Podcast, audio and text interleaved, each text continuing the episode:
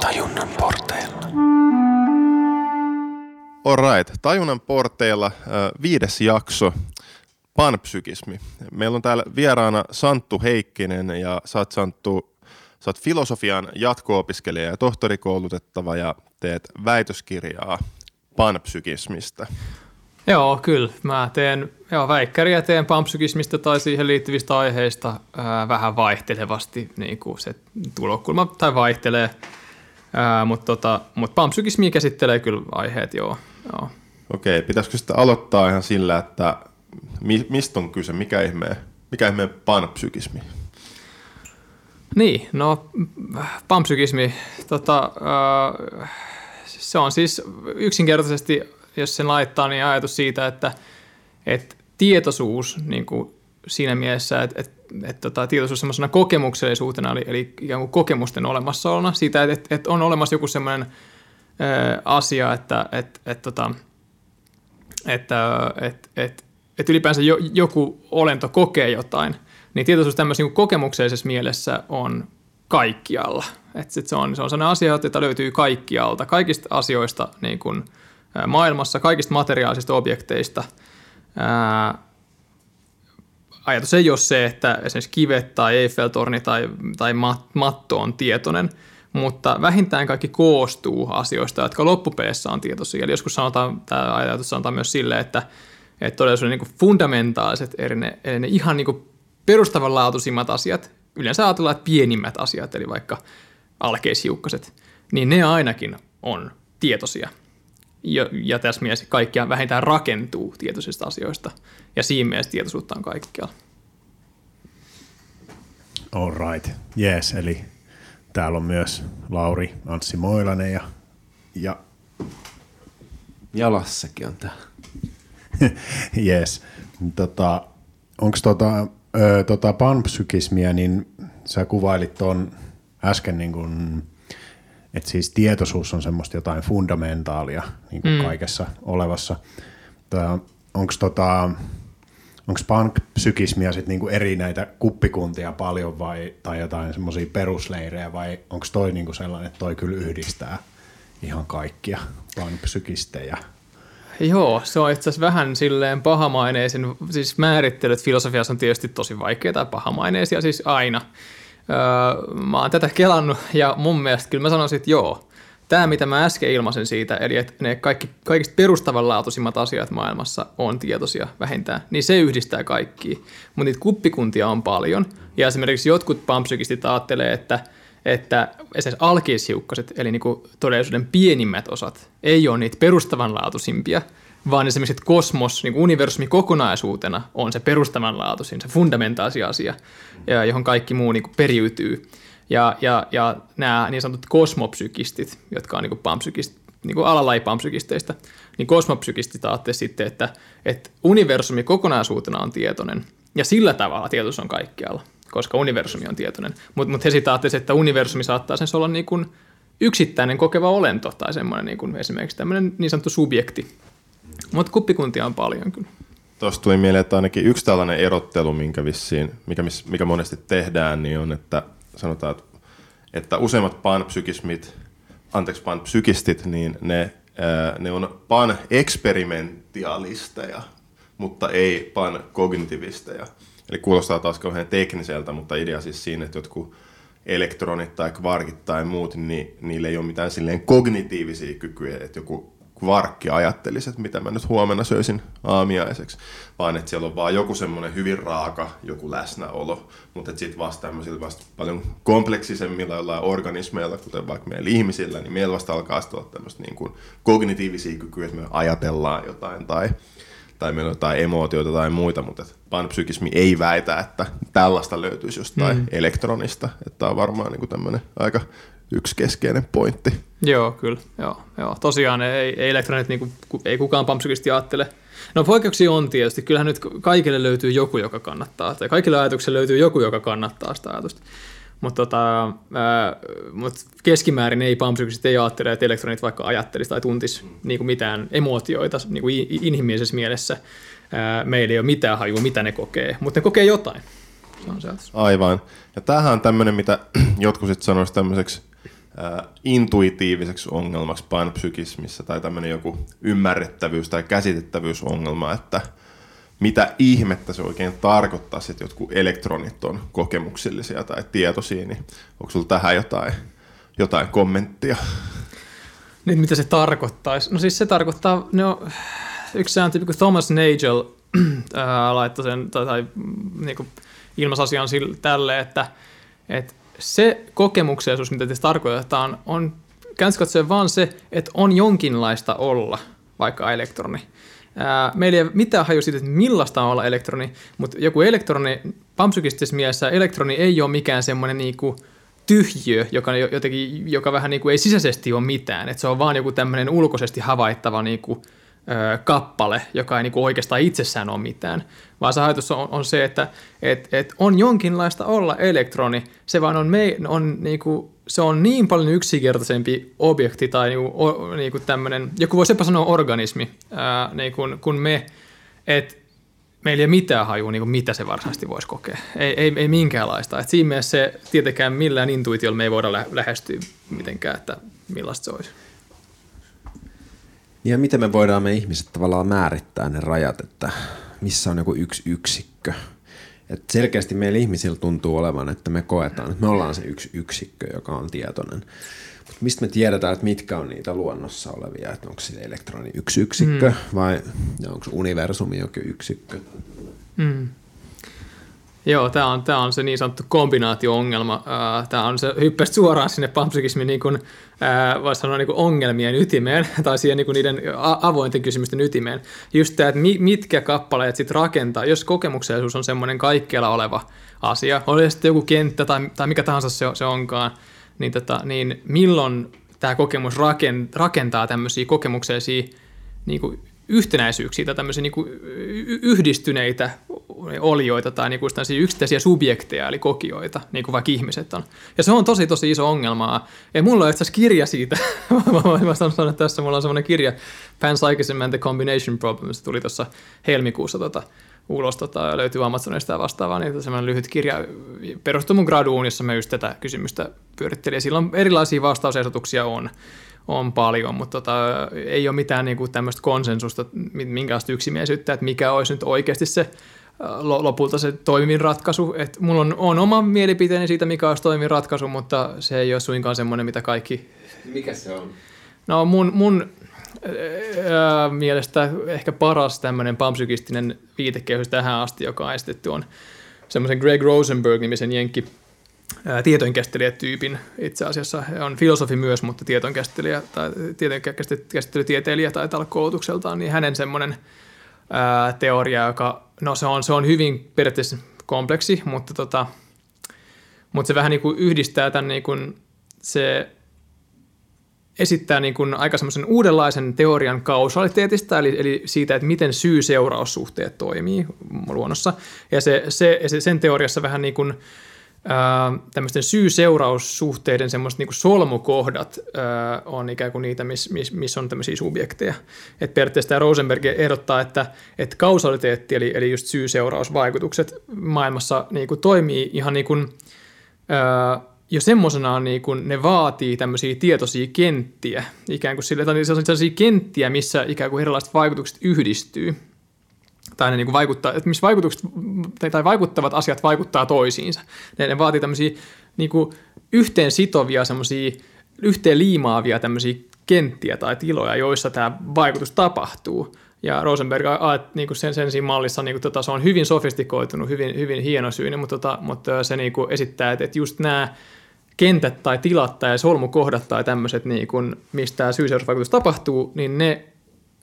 Öö, kuulostaa hänen mielestään niin kuin paperilla vähän siltä, että ne voisi olla itse tämmöisiä tietoisuuden kenttiä. Eli just vähän niin kuin, että yksittäisiä tämmöisiä ää, nähtävästi yhdistyneitä niin kuin kokemuspaketteja, eli yeah. just subjekteja. Ää, niin, ja tota, se on tosiaan hyvin, hyvin hienosyinen, mutta se on, se on oikeasti, se sitoo sen aika vahvasti tietenkin tähän niin kuin kvanttimekaniikan standarditulkintaan, eli niin sanottu Kööpenhaminan tulkintaan, ää, jossa niin kuin havaitseminen, ää, ää, ikään kuin loppujen hava, havaitseminen on se, mikä määrittää niin kuin, tai rakentaa todellisuutta niin kuin silleen, ihan ää, silleen aika perustavalla tavalla. Ja tota, se, on, se on pitkä tarina, mutta, tota, mutta semmoinen on olemassa tämmöinen teoria. Mutta se oli ihan hyvä, että sä, sä lähdit vähän tuonne niinku historiaan jo seikkailemaan, niin kuin Kööpenhaminan tulkinta ja tälleen. Niin tässä on niinku mun mielestä muutama eri tapa, millä voisi mennä tähän panpsykismiin. Et yksi on toi, että noihin kysymyksiin, mitä me jo nyt vähän tehtiin tässä, mutta sitten voisi ehkä mua kiinnostaa usein se vähän myös historia, että miten mm. joku kysymys on kehittynyt tai ongelma on kehittynyt tähän pisteeseen. Niin tota, ja sitten siinä ehkä voisi samalla puhua myös vielä ihan tämmöisistä niin kuin jostain peruspalikoista, niin kuin materialismi tai monismi mm. tai ja niin kuin peruskäsitteistä, jotka kuitenkin varmaan yhdistyy tai ne voi avata myös panpsykismia, että mitä mä tässä lueskelin, kun vähän perehdyin tähän aiheeseen tänään, niin ainakin se, että tota, nämä sama, samanlaiset kysymykset on ollut jo niin kuin vähintäänkin kaksituhattaviisisataa vuotta, että niin kuin esisokraatikot mm. ennen Sokratesta ajatelleet filosofit, niin jo heillä oli tällaisia kysymyksiä, että tota, onko mieli niin kuin se fundamentaalinen elementti tässä maailmassa vai tota, voidaanko mieli vielä redusoida sit johonkin vielä, vielä tota, fundamentaalimpiin tota, mm. Mm, elementteihin. Tota, onks, oliks Kassulla jo tähän jotain? Öö, no joo, no siis ensinnäkin se on hyvä, että ehkä just, että sinä ja Lasse vähän vedätte maan pinnalle. Mä olin taas menossa Santunkaan jo ihan jonnekin, mm. jonnekin aika teknisille leveleille. Pari huomioon mun kun tekee mieli sanoa nopeasti tuohon, mitä Santtu sanoi. Että ensinnäkin just toi, toi ymmärrettävyys tai intuitiivisuusjuttu, niin tavallaan niin tuohon esimerkiksi Philip Goff, eli mä en tiedä, mikä sen nykyinen kanta nyt on, mutta kuitenkin tämmöinen filosofityyppi, niin mm. se jossain videossa sanoi aika hyvin, että sen mielestä se on oikeastaan aika huono argumentti panpsykismiin vastaan, koska et, et mistä lähtien joku meidän maalaisjärki-intuitio on ollut hirveän hyvä mm. niin kun mittari siihen, että miten joku todellisuus oikeasti toimii jollain hiukkastasolla. Että jos me katsotaan jotain hemmetin kvanttimekaniikkaa, niin ei se, ei se ole mitenkään intuitiivista, miten joku vitun aaltohiukkasdualismi mm. toimii tai muuta vastaavaa. Et, no, tämä oli yksi pointti.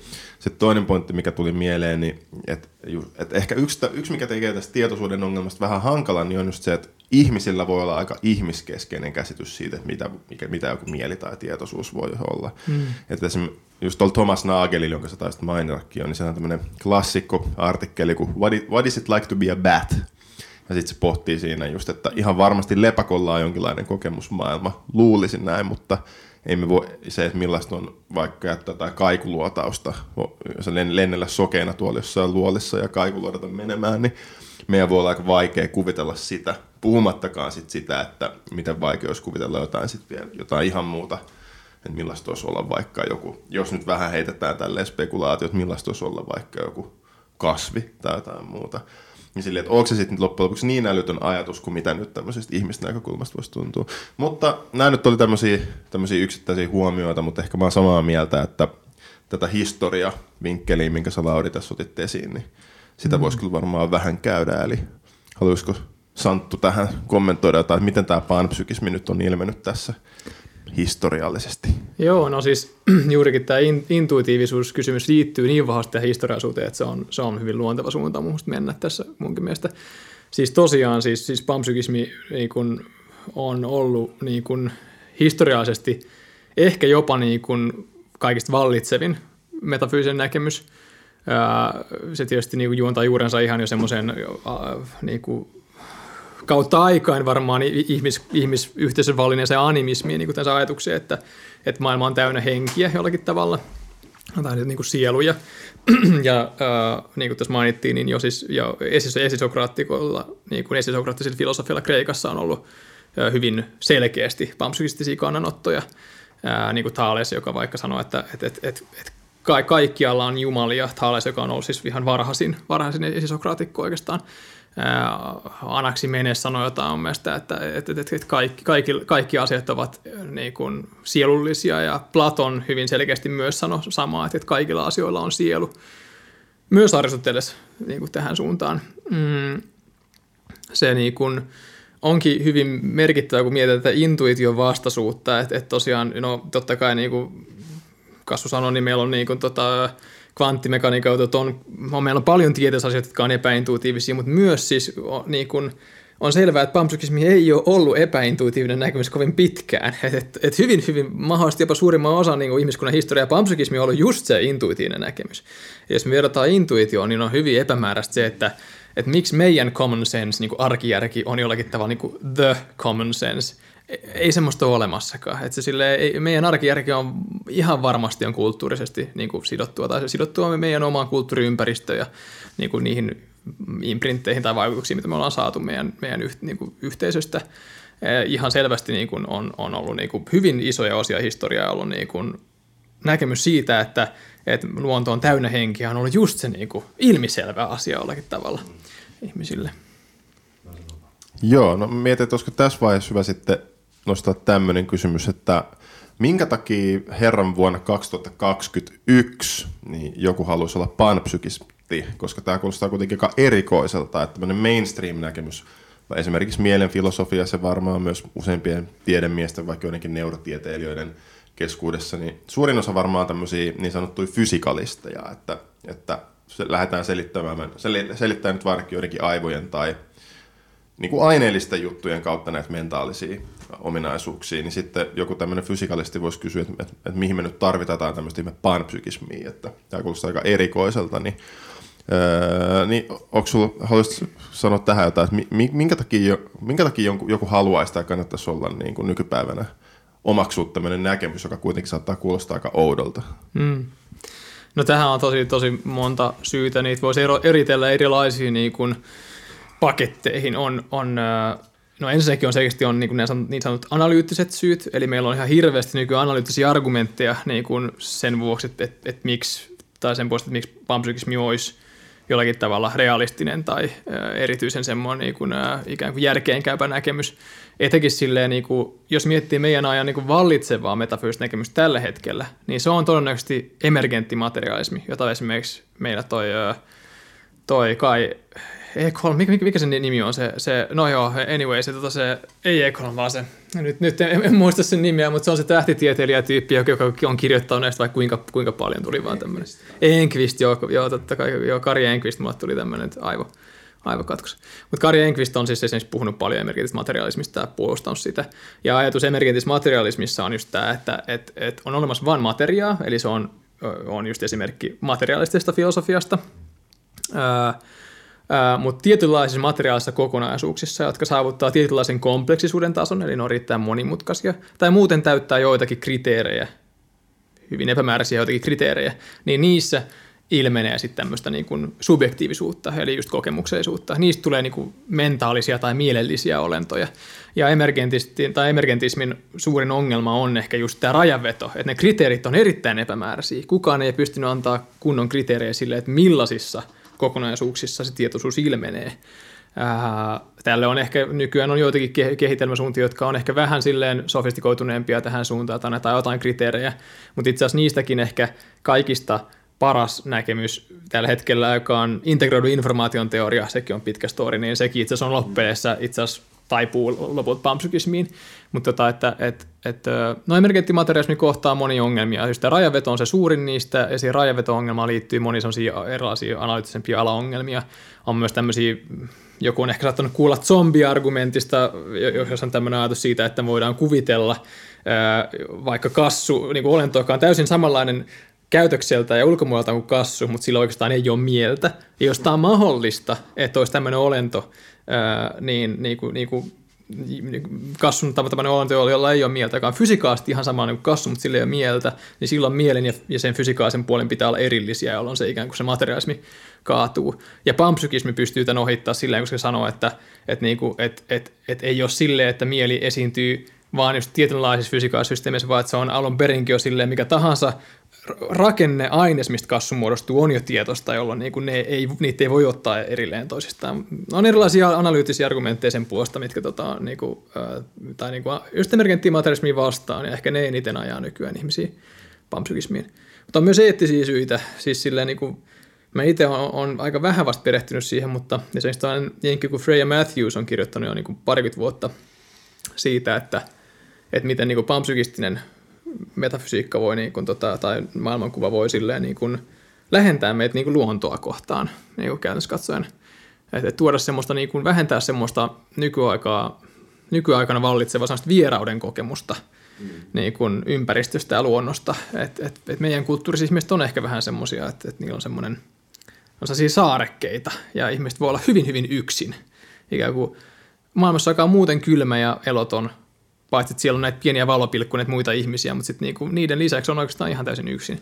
Ja panpsykistisestä maailmankuvasta taas on silleen, että maailma on vähän niin kuin täällä runoista sanottuna pelkkää valoa sillä tavalla, että siellä on, siellä on pelkästään, niinku, kaikkialla on tätä mieltä ja tätä interaktiota semmoista.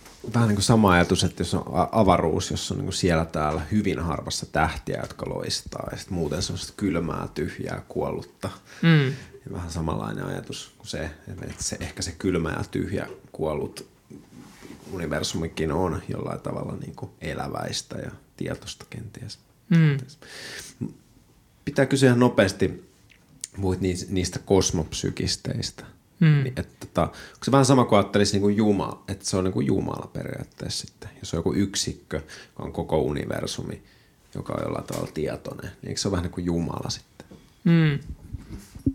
Niin jotkuhan on ajanut tämmöistä, tota, mä kuuntelin just tänä aamuna tämmöisen podcastin, mua nyt harmittaa, kun mä en muista tämän naisen nimeä, mutta kuitenkin tota, tämmöinen teologinainen, joka on itse asiassa miehensä kanssa kehitellyt tämmöistä teologista panpsykismia. Eli heillä tämä ajatus on tämmöinen, että nimenomaan tämä panpsykistinen ajatus, että kaikki on tietosta, niin se nimenomaan sopii tosi hyvin just teismiin.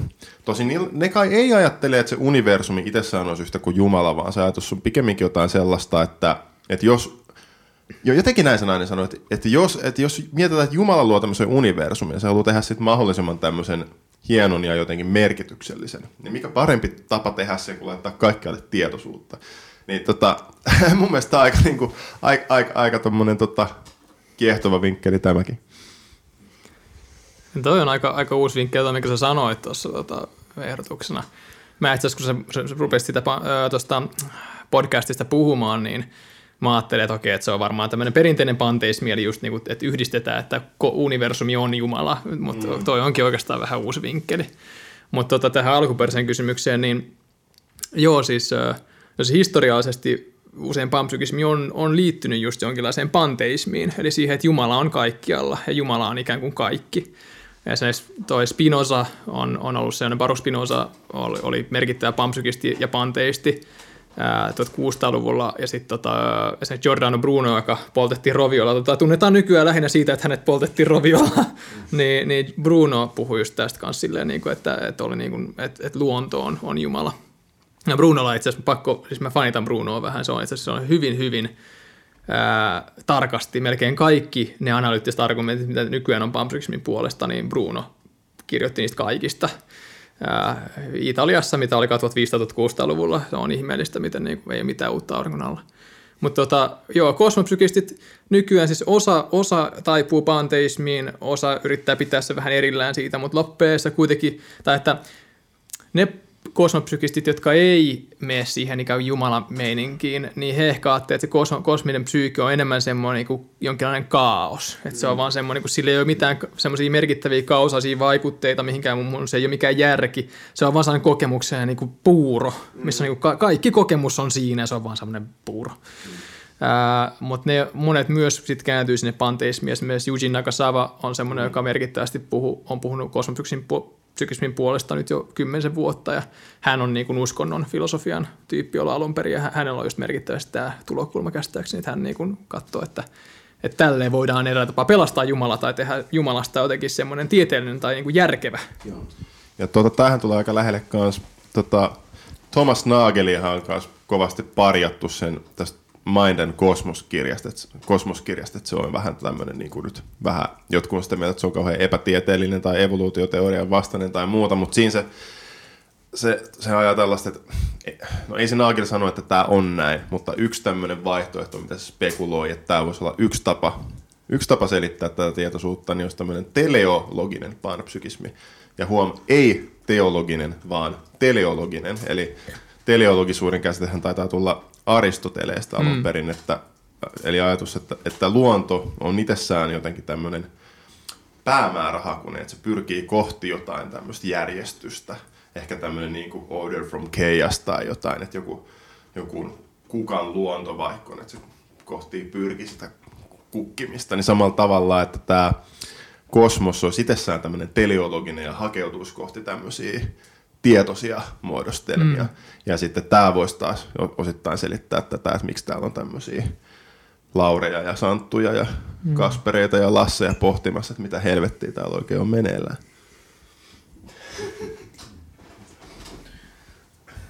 Musta oli hyvä, kun tuossa tuli tämä Spinoza ja nyt tuli niinku teleologia, mun tuli mieleen niinku Aristoteles ja näin. Mutta mut se, että niinku tällaiset niinku enemmän tai vähemmän panpsykistiset niinku näkemykset, että niitä on ollut täällä niinku matkan varrella. Mutta mua sitten niinku kiinnostaa, että mut et myös samalla tässä on sitten ollut tämmöinen kehityskulku, että ollaan päädytty sellaiseen pisteeseen, jossa, jos me ei ehkä enää olla, mutta jossa ainakin oltiin ihan vähän aikaa sitten, missä panpsykismi tuntuu niinku ihan hullulta, hullulta ja epäintuitiiviselta ö, filosofialta. Et mikä kehityskulku se oli, että oliko se niin kuin, onko se jäljitettävissä tähän niin kuin luonnontieteiden nousuun tavallaan, niin kuin, että maailma semmoisena niin kuin mitattavissa olevana niin kuin asiana, että kehit, keskitytään tähän niin kuin materiaan ja sen niin kuin ymmärtämiseen ja mittailuun ja tarkasteluun, että ainakin yhdessä podcastissa, mitä tässä nyt aamulla kuuntelin, niin olikohan se just tämä Goff tai joku, että jäljitti sen tähän niin kuin Galileo Galileihin. Joo. Ja sitten niin kuin siitä sitten niin kuin Descartes ja näin, näin edelleen. Ja sitten, sitten että itse asiassa tämä ajanjakso, jossa niin kuin just metafysiikka oli niin kuin täysin pannassa ja tämä panpsykismi oli niin kuin naurettavaa, niin se niin kuin on sit, että mikä se ajanjakso, onko se niin kuin tuhatyhdeksänsataaluku tai mm. niin kuin suuri osa siitä vai miten, miten sä näet tuon niin kuin asian? Miten päädyttiin tuohon pisteeseen ja miten siitä on jo itse asiassa nyt vähän lähdetty niin kuin poispäin. Ja ne, ne. Joo. Joo, siis se on niin kuin Goffin se, joo, silloin tämä kirja Galileo's Error, joka on niin kuin Galileon virhe, että, jossa hän just argumentoi, että Galileo niin kuin loi kvantitatiivisen, eli tämmöisen mittaavan tieteen. Galileo ensimmäisenä sanoi, että, että tieteen pitäisi niin kuin keskittyä mitattaviin asioihin eikä näihin kvaliteetteihin, eli vähän niin kuin siihen niin kuin tämmöisiin Öö, niin kuin maailmassa havaittaviin piirteisiin, niin kuin väreihin tai, tai, tai niin kuin tuntemuksiin tai semmoisia, että et, et, et tieteen pitäisi niin kuin semmoinen vähän niin kuin jättää syrjään ja sitten kestyy vähän näihin niin kuin mitattaviin asioihin.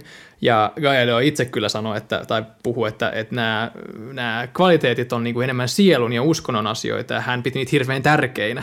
Mutta sitten ehkä myöhemmin, kun uskonnon rooli alkoi alko myös tippua ja niin tämä sielullisuus alkoi olla vähän niin kuin passé, niin sitten sit sit jäljelle jäi ehkä vaan se kvantitatiivinen tiede. Mutta on pakko sanoa, että Galileon jälkeen oli vielä monta sataa, niin vielä se kolmisen sataa vuotta, jolloin niin kuin, no, pari kolmasataa vuotta, jolloin panpsykismi oli hyvin niin kuin, ö, pinnalla ja toistuvasti tuli uudelleen ja uudelleen tuli, tuli kyllä, kyllä niin kuin esiin, että tota, että vielä hirveän monet Leibniz, Nietzsche, Schopenhauer, Kantkin jossain määrin oli paljon tota tämmöisiä panpsykistisiä kannanottoja. Ja sitten esimerkiksi Gustav Fechner tuhatkahdeksansataaluvun lopulla oli ihan todella siis hihuli panpsykismi. Panpsykisti oikein sellainen kunnon, niin kun, että kuinka kaunis se on se niin kun näkemys ja niin kun se on semmoinen suurin aarre, mitä ihmisellä voi olla panpsykismia. Joo. Joo, mä just tarkoitinkin, että siitä ehkä niin kuin lähti joku kehityskulku niin kuin Galileosta, mutta sitten että tuhatkahdeksansataaluvulla joo, silloinhan oli vielä ihan kunnon, kunnon pan, panpsykistejä paljonkin. Ja mun mielestä esimerkiksi oli kiinnostavaa, että niinku William James tai jotkut tämmöiset mm. psykologian niinku, tämmöiset niinku isot nimet tuhatkahdeksansataaluvulla niin oli. Ja sitten ja sit niinku, tämä oli myös mulle suht uutta, että Russell, niinku Bertrand Russell, että hänelläkin oli tämmöisiä mm, ehkä panpsykismiksi tulkittavia mm. juttuja. Pitäisikö Pitäisikö niistä puhua vähän, koska musta se oli aika siisti se, se tota Russellin tota, monismi, mm. miten se meni aluksi? No joo, siis, se, siis tosiaan siis tuhatyhdeksänsataaluvun alussa panpsykismi alkoi silleen niin kuin kärsiä, jonkin verran siis se maine alkoi kärsiä, se suuntaus, mihin se yleensä linkitetään, on tämä niin sanottu looginen positivismi, eli looginen empirismi my- myös myöhemmin nimeltään, joka lähti Saksasta, niin kuin Viinin, tai oikeastaan Itävallasta, Viinin piiristä, Berliinissä oli myös merkittävä keskus, ja Saksasta ja Itävallasta, äh, tai sitten joku Moritz Schlick, Rudolf Carnap, äh, Herbert Feigl, ähm, ja he olivat tosi semmoisia just antimetafyysikoita. Ja sitä yleensä katsotaan, että sieltä lähti tämmöinen niin sanottu kielellinen käänne, missä filosofiasta alkoi tulla enemmän semmoista niin kuin kielellistä näpertelyä, semmoista niin kuin se, semanttista näpertelyä, niin kuin logiikkaa, logiikkaa tosi paljon vaan, ja kova semmoinen skientistinen näkemys, että tiedettä, tiedettä, tiedettä. Ja panpsykismi ja kaikki muu metafysiikka tuntui heidän mielestä naurettavalta. Mutta ennen kuin se ehti vaikuttaa kovin paljon vielä Briteissä, niin joo, siellä oli jo Russell, Arthur Eddington, joka oli fyysikko lähinnä, mutta äh, niin kuin myös teki filosofiaa, ja sitten Eiffel Whitehead, äh, Whitehead, Russell ja Eddington, jotka kaikki niin kuin, vähän niin kuin teki yhteistyötä, ja heillä kaikilla oli, oli jossain määrin jotain vähän tämmöistä panpsykistista pyörittelyä. Whiteheadilla oli tämmöinen niin sanottu prosessifilosofia, joka on yhä niin kuin Whitehead on prosessifilosofian niin kuin ykkös, ykköstyyppi oikeastaan, niin kuin, tai tunnetuin nimi. Hän niin kuin ajatteli, että, että kaikki loppuessa on vaan prosesseja. Ei ole olemassa semmoisia asioita kuin varsinaisesti elektronia tai Lauria tai Lassea tai Santtua. Tai, ei, ei ole semmoisia, vaan on vaan prosesseja, jotka on niin kuin huokosia ja interpenetroituvia semmoisia. Ja Whitehead ajatteli, että nämä prosessit lopulta koostuu tämmöisistä niin kuin se puhuu niinku events, jotka on tämmöisiä niinku kokemuksellisuuden niinku tapahtumia. Et, et, se on se niinku jatkuva semmoinen, niinku käytetään sanaa myös niinku tuleminen tai becoming, ehkä on se niinku lähinnä semmoista. Uh, Eddington taas fyysikkona niinku puhuu paljon tätä, että et tiede ei voi tietää, milla, miten asiat on olemassa itsessään. Tiede voi vaan katsoa, mitä vaikutuksia asioilla on toisiinsa. Niinku, et tiede voi sanoa, että, että elektronilla on vaikka massa, ja mikä meinaa, että se käyttäytyy tietyllä tavalla, mutta tiede ei voi koskaan voi sanoa, että millainen elektroni on itsessään, niin kuin, niin kuin, vähän niin kuin, että miten, miten se on olemassa. Ja Eddington argumentoi just, että, että ainoa tapa, miten asiat voi olla olemassa niin kuin itsessään, on sama tavalla kuin me ollaan, eli niin kuin tietoisena olentoina. Et, et se, se, se, mitä tarkoittaa olla olemassa, on se, että kokee jotain. Ja tiede vaan katsoo niin kuin niitä asioita, miten niin kuin asiat vaikuttaa toisiinsa niin kuin ulkoisesti. Niin, tota, tähän just esimerkiksi Galen Strobson sanoi, että oikeastaan ainoa tämmöinen välitön vinkkeli, mikä meillä on siihen, että miltä joku aine näyttää tälleen ikään kuin sisältäpäin, se on, se on meidän oma kokemus. Ja jos me lähdettäisiin siitä yleistämään, niin näyttäisi siltä, että aine nimenomaan on jotain tietoista. Et mä, mm. mä en tiedä, millaista on olla puu tai pensas, mutta mä tiedän, että et, et, tämä lihasekki, mihin, mikä mä nyt taidan olla, niin tämä ainakin tää, tämän näkökulmasta näyttää joltain, niin kuin, millaista on olla nyt tämmöinen elektronikasa ikään kuin sisältäpäin, niin tavallaan, että jos me mietitään, että, että jos me ajatellaan, että se olisi nyt jonkinnäköinen vihje siitä, että mitä, millaista joku aine luonteeltaan olisi, niin siitä voisi pikemminkin sit lähteä tälleen induktiivisesti päättelemään, mm. että se voisi olla jotain tietoista pikemminkin kuin, kuin ei-tietoista. Ja, ju, ja just tämä niin kuin ajatus, että eikö just tuon tota Eddingtonin argumentti ollut jotain tämmöistä, että, että jos sen niinku yksinkertaistaisi, niin voisi sanoa, että fysiikka kertoo meille, miten aine käyttäytyy tai mitä mm. se tekee, mutta se ei kerro meille, että mitä se oikeastaan on. Joo. Ja tota, että ta, ja taas, että oikeastaan niinku tässä mielessä niin ei fysiikka implikoi millään tavalla, että aine on jotain tiedotonta. Että se, se ei ole, se ei ole semmoinen oletus, mikä olisi mikään tieteen tulos, mm. vaan se on pikemminkin tämmöinen meidän filosofinen intuitio, joka sinä, sinänsä voi olla aika hatarallakin pohjalla.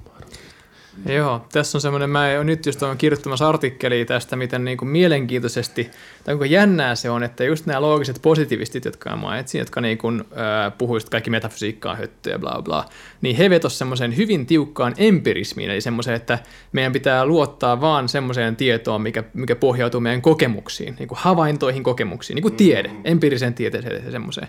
Ja mielenkiintoisesti jo niin kuin nykyään panpsykistit käyttää ihan samaa argumenttia, sanoakseen, että oikeastaan meillä ei ole mitään empiiristä niin kuin evidenssiä, mitään havaintoja siitä, että mikään olisi olemassa niin kuin itsessään ei-kokemukseisena. Eli meillä ei voikaan olla periaatteessakaan mitään evidenssiä siitä, että on olemassa sellaista asiaa, kun kokemukset on materia.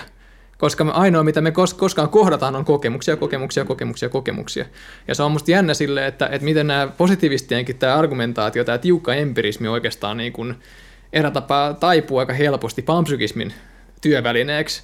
Ja just niin kuin Kassu sanoi, niin tämä oletus siitä, että materia on, että, että se on jotenkin tieteellinen käsitys, että, että materia on, on tiedostamatonta, niin oikeastaan se loppuessa niin on juurikin esitieteellinen niin kuin intuitio. Sillä ei ole mitään tekemistä tieteen tulosten tai minkään tieteellisen kanssa. Se on meidän kulttuurin tämmöinen artefakti. Ja se tuntuu jotenkin hassulta, että me jaetaan mm, helposti materia ja sitten on kokemus. Että ne on jotenkin erilliset asiat, mutta pakkohan niiden on olla jollain tavalla. Mielestäni sekin on aika intuitiivista, että pakkohan niiden on olla jotain yhtä ja samaa. joka mm. tarkoittaa että se, sit, että kokemukset on yhtä lailla materiaa ja mm. materia on yhtä lailla niin kuin kokemusta. Mm. Kyllä, joo, ehdottomasti. Se on vähän niin kuin, jos miettii tätä, meillä on pitkä aika ollut filosofiassa sellainen trendi oikeastaan kautta aikain, jos, jos Descartesia ja kartesialaista dualismia ei lasketa, niin on ollut semmoinen, usein semmoinen taipumus monismiin, eli siihen, että on olemassa vain yksi, yhdenlaista asiaa, yhdenlaista joo. tavaraa, mistä kaikki koostuu.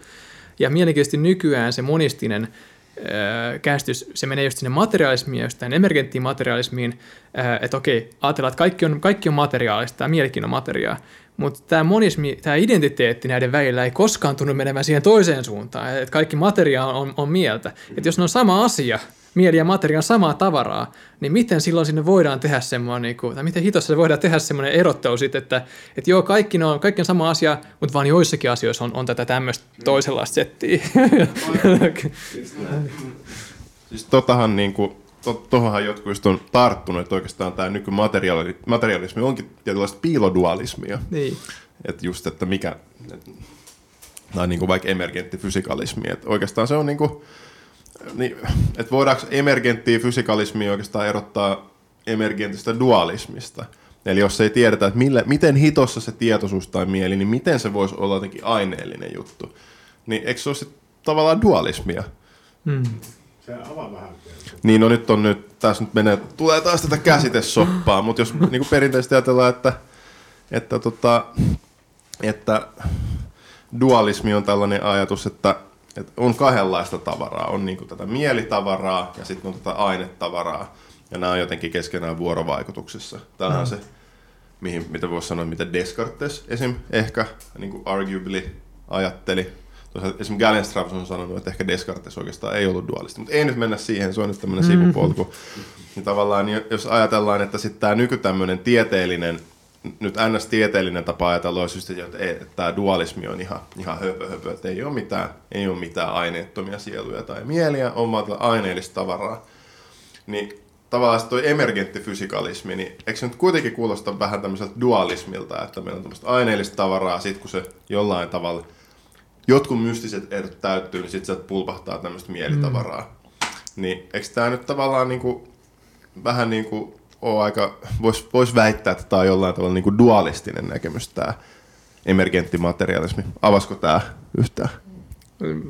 On, on, on hyvä mainita, että emergenttifysikalismi siis, tai fysikalismi ja materialismi on tässä yhteydessä, tarkoittaa ihan samaa asiaa. Kyllä, eli nyt, nyt tässä vähän, vähän niin kuin silleen, tulee sillisalattiin vähän näistä, mm, mutta, mm.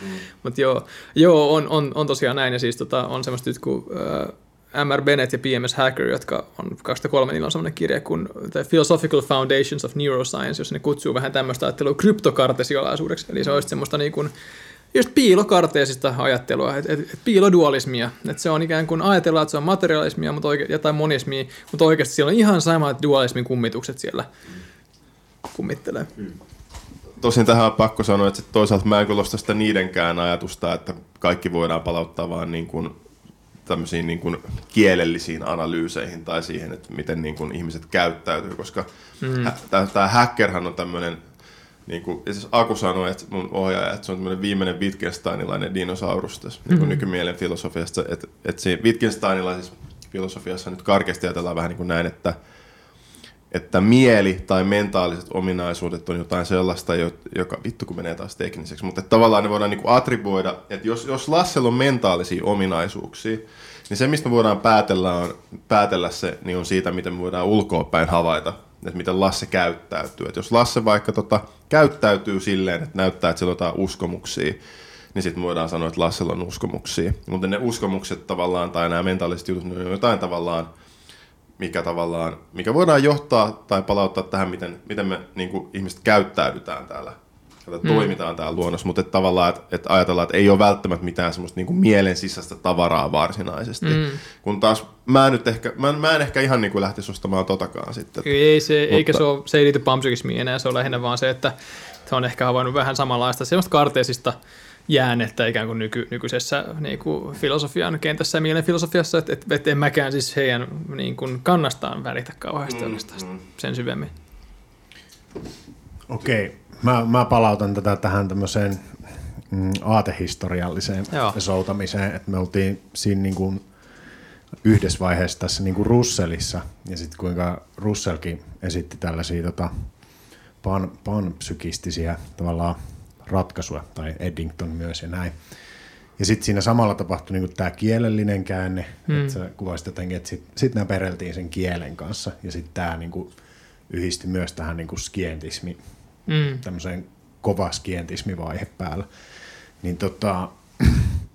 Miten tämä sitten rupesi niinku tavallaan, mikä rupesi nakertamaan niinku tota status quoa, tota tuommoista kielen kanssa ö, pelailua ja sitten skie, skientismiä, jos niinku vedetään nyt tälleen mutkia suoraksi. Et sittenhän tässä oli kuitenkin tuhatyhdeksänsataaluvulla ton niinku neurotieteiden nousu, mikä mm. varmasti vaikutti niinku myös filosofian niinku kysymyksen asetteluihin.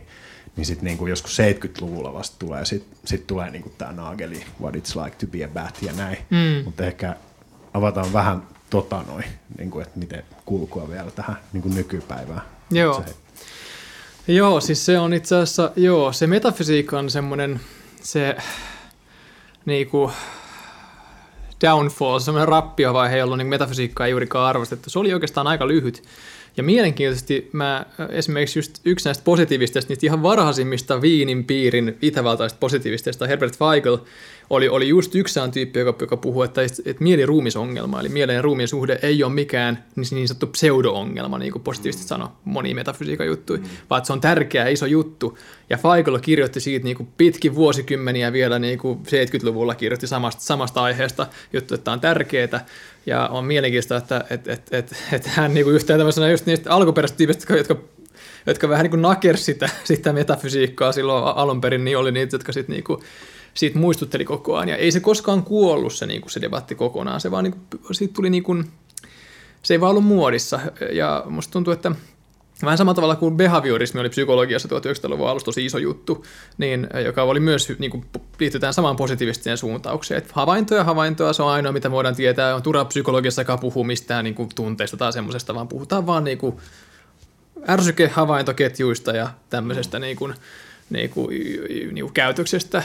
Niin, tota, niin, musta tuntuu, että filosofia vähän, sitten kun behaviorismi kaatui ehkä just niin kuin silleen, kun se alkoi osoittautua niin kuin psykologiassa ja just ehkä, ehkä mahdollisesti neurotieteellinenkin tulla vaikutti siihen, niin alkoi näyttäytyä niin kuin aika mahdottomana ja niin kuin umpikujana teoreettisesti, niin musta tuntuu, että filosofia ehkä laahasi vähän perässä siinä, siinä sit niin kuin, että, että, se, että se alkoi kääntyä niin kuin takaisin siihen niin kuin semmoiseen niin kuin substantiaalisempaan, niin kuin enemmän se, niin kuin, että puhuttiin enemmän taas sisällöistä jotenkin, silleen, niin kuin, niin kuin, jotenkin muustakin kuin semmoisesta niin kuin rakenteellisesta ääritieteellisestä jutusta niin, tai semmoisesta kuiva, kuivasta, kuivasta tieteestä, niin, niin ehkä filosofia vähän raahasi siinä.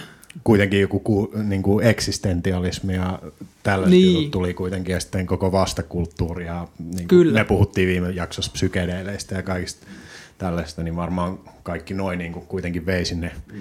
kokemukseen päin ja semmoiseen, että tätä ei voi niin kuin silleen sivuttaa tai että itse asiassa tähän, tätä pitäisi tutkia enemmän niin kuin, ja näin. Joo, ja on, on toki mainittava, että, että Manner-Euroopassa siis se niin sanottu fenomenologinen perinne, eli ja, ja niin kuin semmoinen, niin kuin puhutaan mannermaista filosofiasta, niin siellä tämmöinen kokemukseen keskittyminen oli, oli, oli kautta tuhatyhdeksänsataaluvun aika, aika merkittävässä roolissa, että se oli enemmän tässä niin sanotussa angloamerikkalaisessa filosofiassa, jossa metafysiikka katosi, että vaikka se lähti se positiivismi sieltä Manner-Euroopasta, niin se kuitenkin sitten oikein juurtui siis jenkkeihin, missä oli vaikka, niin kuin behaviorismikin siellä näitä B F Skinner vaikka alkaa löydy niitä behaviorismin isoja tyyppejä, niin jenkkejä lähinnä ja sitten sit brittejä. Ja ö, Suomi on muun muassa ollut aina anglo- angloamerikkalaisen perinteen niin kuin alla. Myös saksalaisen, mutta hyvin pitkälti sen analyyttisen angloamerikkalaisen. Niin, tota, niin ehkä enemmän just tässä sfäärissä se sit niin kuin, niin kuin kokemuksien käsittely ja metafysiikka alkoi palaamaan just seitsemänkymmentäluvulta eteenpäin. Ja lopulta johti sitten siihen tämmöiseen renessanssiin vähän kaikessa metafysiikassa ja lopulta sitten panpsykismissakin yhdeksänkymmentäluvulla. Mä mietin, että olisiko tässä vaiheessa, voisiko viedä tätä hommaa vähän eri raiteille ja kysyä sulta, että miten sä alun perin kiinnostuit tästä koko panpsykismi-jutusta? Joo, se on aika semmoinen, aika semmoinen, mä en muista mistäköhän ne tuli ne, ne juuret, mutta siis muistan, että mä olin kuullut tuosta äh, Leibnizin äh, monadologiasta jossain vaiheessa. Mä muistan siis, kun mä olin lukiossa jo silleen, niin mun, mun filosofia-opettaja sanoi, että monadologia oli joku vitsi. Siis Leibniz ajatteli siis silleen, niin kun käytännössä katsoi, niin kun, että, että maailma koostuu niin kun äärettömästä määrästä sieluja, jotka muodostavat semmoisen hierarkian. Ää, Ää, ja niin kun, maailman periaatteessa kaikki, kaikki rakentuu vaan sieluista. Niitä on ihan, siis, ihan hemmetin valtava määrä. Niin kun, niitä on yhdessä ihmiskehossa on niin ziljardeja sieluja.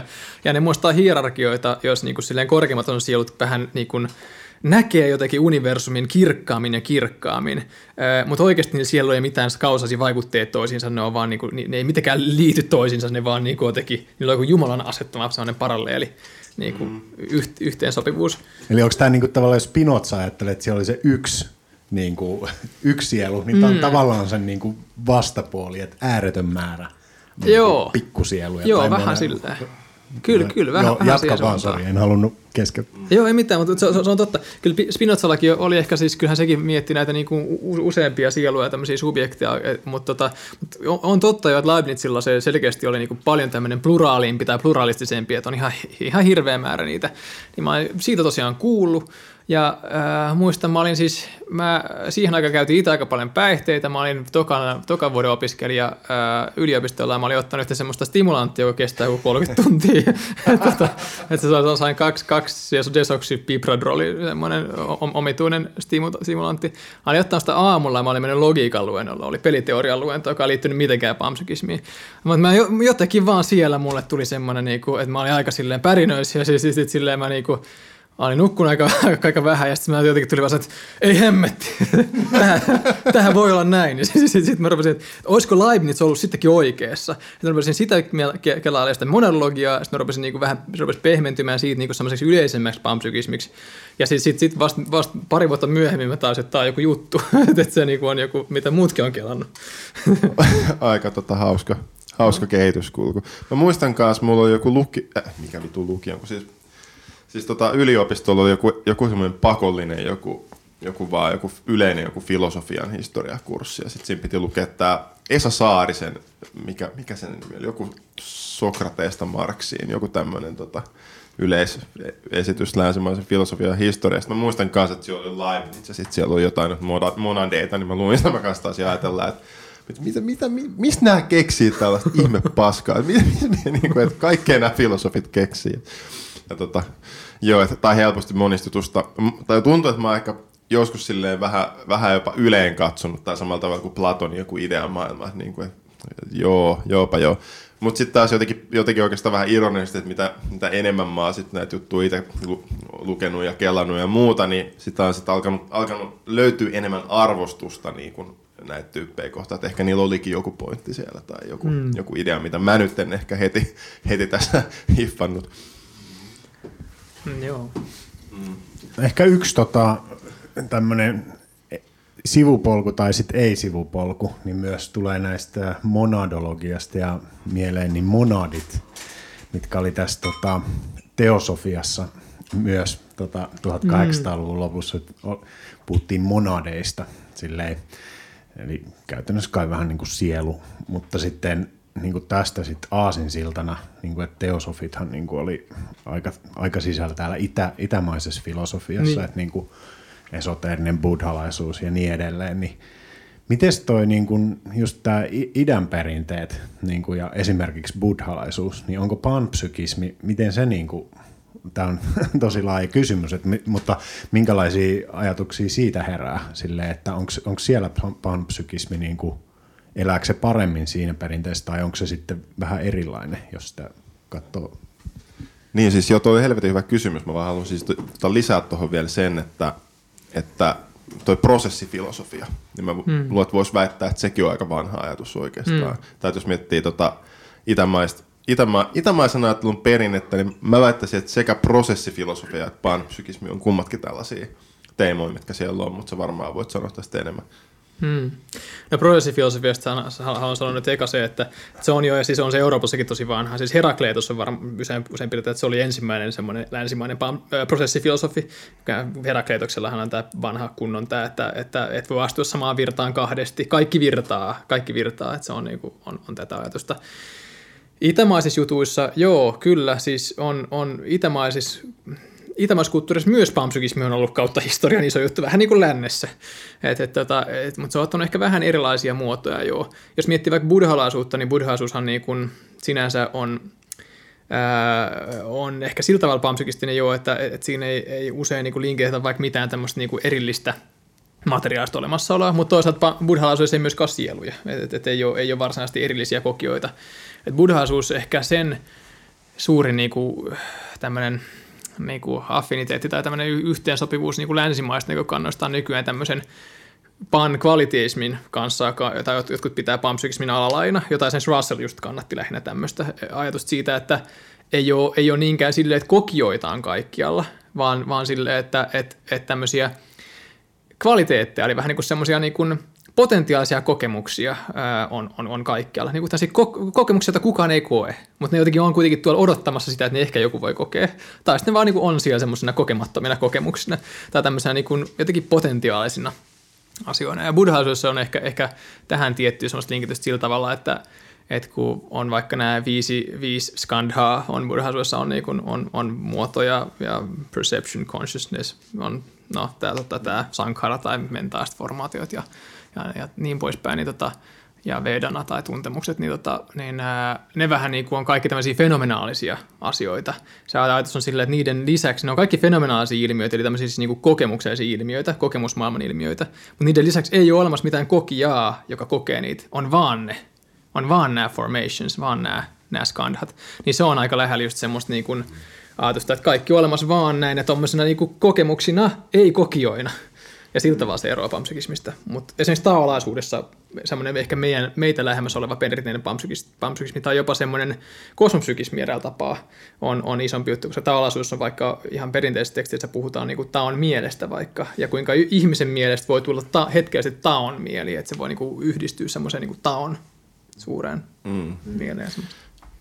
Tosi, tosi mielenkiintoista kamaa. Mä tota, täytyy sanoa, että mä oon ite ehkä eniten kellannut tota yhteyttä että tämän tyhjyysfilosofiaan, niin että miten, miten mun mielestä se on aika sama juttu kuin jollain tavalla prosessifilosofia, tai mä oon ajatellut näin, että esimerkiksi jos miten niin kuin vaikka mahajana buddhalaisuudessa muotoillaan tämä tyhjyyden käsite, tai, tai miten vaikka joku, millaisia juttuja vaikka nagarjunalla oli, tai jota mm. yhdistää nagarjunaan, niin sanot, siis tämä tyhjyyshän tässä, tässä yhteydessä niin ei viittaa mihinkään niin kuin olemattomuuteen, vaan pikemminkin siihen, että, että ilmiöt on tyhjiä siinä mielessä, että niillä ei ole mitään semmoista, millään ilmiöllä ei ole mitään pysyvää, semmoista niin kuin fixed, mitään essenssiä, vaan just tämä pikemminkin, että kaikki on virtaa, että kaikki ilmiöt on jatkuvassa muutoksen tilassa, ja mikään ei ole olemassa tavallaan itsessään, vaan kaikki on osa vaan semmoista verkostoa, jossa vaan jonkun yhden asian on olemassaolo voidaan määritellä vaan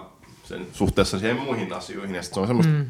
niin kuin tämän tyyppistä. Mä ajattelin, että, että, että mä oon niin kuin ymmärtänyt, että se tyhjyysfilosofian ajatus olisi niin kuin jotain tämän tyyppistä. Ja sitten siellä teidän, just kun sanotaan vaikka, että ei ole, puhutaan niin kuin itsettömyydestä, niin että mä oon niin kuin ajatellut sen niin kuin just tätä kautta, että just sieltä prosessista tai virrasta tai muualta, sieltä ei löydy mitään semmoista erillistä saareketta, joka on sitten joku erillinen pysyvä minä, vaan että se minuus, sikäli kun sellaista on, niin sekin on vaan jonkinlainen jatkuva prosessi tai jotakin, jotakin tämmöistä, niin just tavallaan niin kuin mietit, että tämähän, äh, eikö tämä nyt olisi aika sama ajatus silleen, kuin mikä nyt sitten niin kuin nykyään puhuttaisiin prosessifilosofiaksi, vai mitä sä kelaisit? Onhan se tosi lähellä jo. Kyllä prosessifi- siis prosessuaalinen näkökulma tai prosessifilosofinen näkökulma, se on selkeästi niin kuin buddhaisuuden ja joidenkin hindulaisuuden suuntausten ja taolaisuuden kanssa siis on, on tosi paljon yhtenäisyyttä. Että prosessifilosofia voisi sanoa, että se on niinku ollut niinku Aasian filosofiassa selkeästi tai metafysiikassa se ykkös niinku suuntaus about aina ihan, ihan selkeästi. Ja mä, toi on siis jo, jo y, yksi puoli tyhjyyttä, niin kuin ni, ni, ni, ni, munkin ymmärryksen mukaan niin kuin, niin kuin sen kuvailit. Ää, ja tosiaan niin kuin silleen se asioiden jatkuva muutos ja se, että muutoksesta ei voi löytää mitään pysyvää niin, tai niin kuin mitään sellaista selkeästi olemassa olevaa yhtä tiettyä asiaa, niin, niin, niin on, on siellä keskiössä. Ää, must, must, mun mielestä tyhjyys on ehkä viesana ehkä sillä erätapaa laajempi, koska se niin kuin vähän niin kuin meinaa, että millään ei myös kertapaa ole mitään, tai se menee suoraan tähän, että kaikki käsitteet, mikään käsite ei voi sopia. Kyllä. Niin kuin no, totahan just se Daryl Bailey saarnaa, just mä aina paasaan, että silloin just, että descriptions don't apply, ja se on mm. niin kuin sit se totuus, mutta kai siinä on semmoinen ajatus taustalla, että, että jonkinnäköinen tämmöinen vapauttava oivallus olisi, olisi jotakin tämän kaltaista, että jos me oivalletaan, että, että olemassaolo ei vaan kerta kaikkiaan, me ei voida niin kuin saada siitä mitään semmoista älyllistä otetta, tai määritellä sitä mitenkään tyhjentävästi. Niin, että se olisi sitten itsessään joku tämmöinen aika vapauttava juttu, koska me voitaisiin sitten sen määrittelemisen pakkomielteen sijaan keskittyä enemmän ehkä tähän itse, mitä tässä niinku oikeasti on tälleen niinku just, just tässä what, what it's like niinku mielessä kokemuksellisesti. Että se voisi avaa jotain tässä kokemuksen tasolla, jos meillä ei ole niinku hirveätä, hirveätä hinkua määritellä asioita niin kuin mulla esimerkiksi nyt tuntuu olevan, kun mä en osaa lopettaa tätä lausetta. Tämä on kyllä siis no, tosi kiinnostavia asio- teemoja. Minusta tuntuu, että menee vähän ohi siis panpsykismista, mutta mut, mut itsekin kyllä koen, että et, et aika iso osa inhimillistä kärsimyksistä pohjautuu just niin kuin, äh, merkitykseen, merkityksen antoon niin kuin asioille. Vaikka, vaikka se, että näytänkö mä hassulta näissä vaatteissa. Ja sitten mun mielestä se, jos tulee oivalluksia, että semmoista asiaa ei ole olemassakaan, kun näyttää hassulta, mikä hito juttu se on. Ei sitä ole olemassa missään. Se on vaan niin kuin psykologinen, sosiaalinen artefakti jossain niin kuin abstraktissa sfäärissä, niin sitten sit musta on hyvin, hyvin, hyvin vapauttava olla se, että oikeastaan loppeessa niin kuin, ei mikään ole millään tavalla määriteltävissä, eikä mikään, missä, mikään merkitse mitään sillä tavalla. Mutta se on eri, kyllä menee tosiaan ehkä. No joo, mutta mä tuohon vielä lisään, no, no vielä, vielä nyt kun täällä, tähän junaan lähdettiin, se Bailey sanoi minusta teki aika hauskasti jossain sen tota, jossain puheessa, että jos mennään jonnekin tuonne jokin tropical rainforestiin ja katsotaan mitä, mitä kaikkia, millaisia puita ja otuksia siellä metsässä on, niin mä vaan ihan, että vau, että onpa tää luonto ihmeellinen ja kaunis, että ei me olla silleen, että vittu, toi puu on vähän vino, että, että hyi helvetti, että ei se, mit, mitä se tuolla tekee, tai että, tai että oli jollain koppakuoriaisella on vähän liian iso kuori, että hyi vittu, että vaan vaan silleen, että se kaikki on niinku osa luontoa ja kaikki, kaikki on niinku siellä ihan fine, mutta sitten kun me mennään kotiin ja katsotaan, ja sitten katsotaan tuolta vessan peilistä, niin sitten me ollaankin silleen, että you are not okay. Niin et, et, et, et miksi? Et, eikö me olla samalla tavalla osa tätä, osa tätä luontoa kuin ne kaikki koppakuoriaiset, eikä me ajatella, että niissä olisi jotain vikaa. Ehkä taas palautuksessa panpsykismiin, just tämä, siis, jos miettii niitä perusteita taas sillä, niin osa, osa luontoa oleminen niin on, on just ehkä semmoinen, mitä, mitä sielläkin ajetaan että, tosi paljon läpi, että et, et niin kuin Et niin pitkään, kun, kun ihminen kokee olevansa niin erillinen ja niin erikoislaatuinen, niin, niin silloin se katsoo myös itseään niin hyvin eri tavalla kuin kaikkea muuta luonnossa. Ja mahdollisesti tämän panpsykistinen viitekeys ehkä tuo siihen semmoista yhtenäisyyttä, että et, et me ollaan vaan osa sitä ihan samaa kenttää, samaa, samaa tavaraa. Ihan läpikotaisin, niin silloin ei ehkä tule niin vahvasti myöskään tämmöistä oireilua. Miten se panpsykismi on sulle niin merkityksellistä sitten, että mitä se antaa sun jokapäiväiseen elämään ja mitä sä toivot ehkä, että se voisit jopa tulevaisuudessa enemmän vielä jotenkin avata? Koet sä muuten, että se voisi tulevaisuudessa vielä jotenkin enemmän aueta tämä asia, kun sitä pohtii supersyvällisesti? Mm. Mitä sä oot mieltä? No joo, siis mä oon itse asiassa nyt just yksi, mulla on monta, aina monta kirjaa kesken, monta kirjaa tulilla, mutta yksi niistä on tämän, tämän Freya Mathewsin semmoinen For the Love of Matter vuodelta kaksituhattakolme, jos, tota, jos se, se, se on just sellainen filosofia, että sille tuli hyvin vahva semmoinen henkilökohtainen niin kuin, kokemus niin kuin, just näistä niin kuin, niin kuin kaiken yhteydestä, just tämmöinen, niin kuin, mitä vaikka jossain psykedeelissä voi tulla, siis semmoinen tosi vahva, mutta spontaanisti silleen selvinpäin, ja se on aika kestävä kokemus siitä silleen, että, että se katsoo jotain tyyli jotain tuommoista katulamppua, se miettii, että mikä hiton katulamppua, että se, niin kuin, niin kuin, että, että se, se tajusit, että se ajattelee semmoisena niin kuin objektina, niin kuin jotenkin kylmänä metallisena objektina, ja sitten miettii, että mikä, mikä kylmä metallinen objekti, ja se rupesit jotenkin miettiä sillä, että mikä se oikeastaan on, ja sitten jotenkin sieltä se on tosi voimakas avaava kokemus siitä niin kuin kaiken yhteydestä. Ja mä itse pakko myöntää, että mulle niin kuin se panpsykismi semmoisenaan ei ole, ihan, ei ole hirveän elävä niin kuin asia, että se on, se on, se on edelleenkin on aika semmoinen älyllinen ja semmoinen kognitiivinen niin kuin teoreettinen juttu, mitä mä silleen pyörittelen osittain sen takia, että se on kivaa, ja osittain, koska silloin niitä, just niitä analyyttisiä perusteita niin paljon. Mutta mä luen muun muassa Matthewsin kirjaa just sen takia, että mä niinku mietin, että, et ehkä niinku, että mä jotenkin halusin ehkä saada sellaista henkilökohtaisempaa yhteyttä. Voi olla, että se näkyy jossakin semmoisessa, niinku, että, että mä niinku, esimerkiksi en niinku, mä kiinnyn tosi helposti niinku tämmöisiin perinteisesti niinku elottomiin objekteihin ja tietysti kaikki elollisiin öö, myös hyvin vahvasti, mutta niinku, että, että ehkä, ehkä se on nä- näkynyt siinä, että joskus nuorempana ehkä mä olisin saattanut katsoa, että se on hassua, että mä vaikka rakastan jotain kiveä, niin nykyään ehkä, ehkä tuntuu, tuntuu sille, että ei ole semmoista niin kuin kognitiivista estettä siinä, että minkä takia niin kuin mä voisin olla silleen, että onpa toi niin tosi niin kuin lovely toi, toi kivi, tai jotenkin silleen tosi niin kuin kiva. Mm. Ja jotenkin semmoinen, että, että siinä tulee ehkä enemmän semmoinen niin kuin Eikä se on ollut vähän niin kuin, sillä tavalla sallinut ja vähän avannut sillä, sillä tavalla niin kuin, jotain just semmoisia kognitiivisia blokkeja tommosilta. Että ei tunnu niin tyhmältä jotkut semmoiset mm. ajatukset. Mutta haluaisin ehkä li- vielä lisää sitä niin kuin, va- juurruttaa siihen. Tuossa tuli mieleen, että, että voisiko toiset olla just, kun kuvailet, että avannut jotain tommosia kognitiivisia blokkeja, että on ihan tyhmää.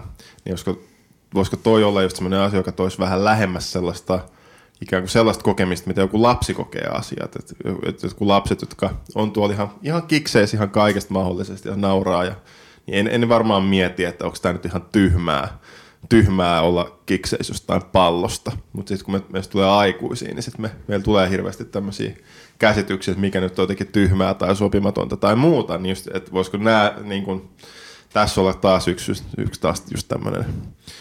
Ehkä tämmöinen yksi, yksi tämmöinen kärsimyksen syy, joka josta voisi eh, vois ehkä päästä sit jos, jossakin määrin eroonkin, hmm. jos oltaisiin optimistisia.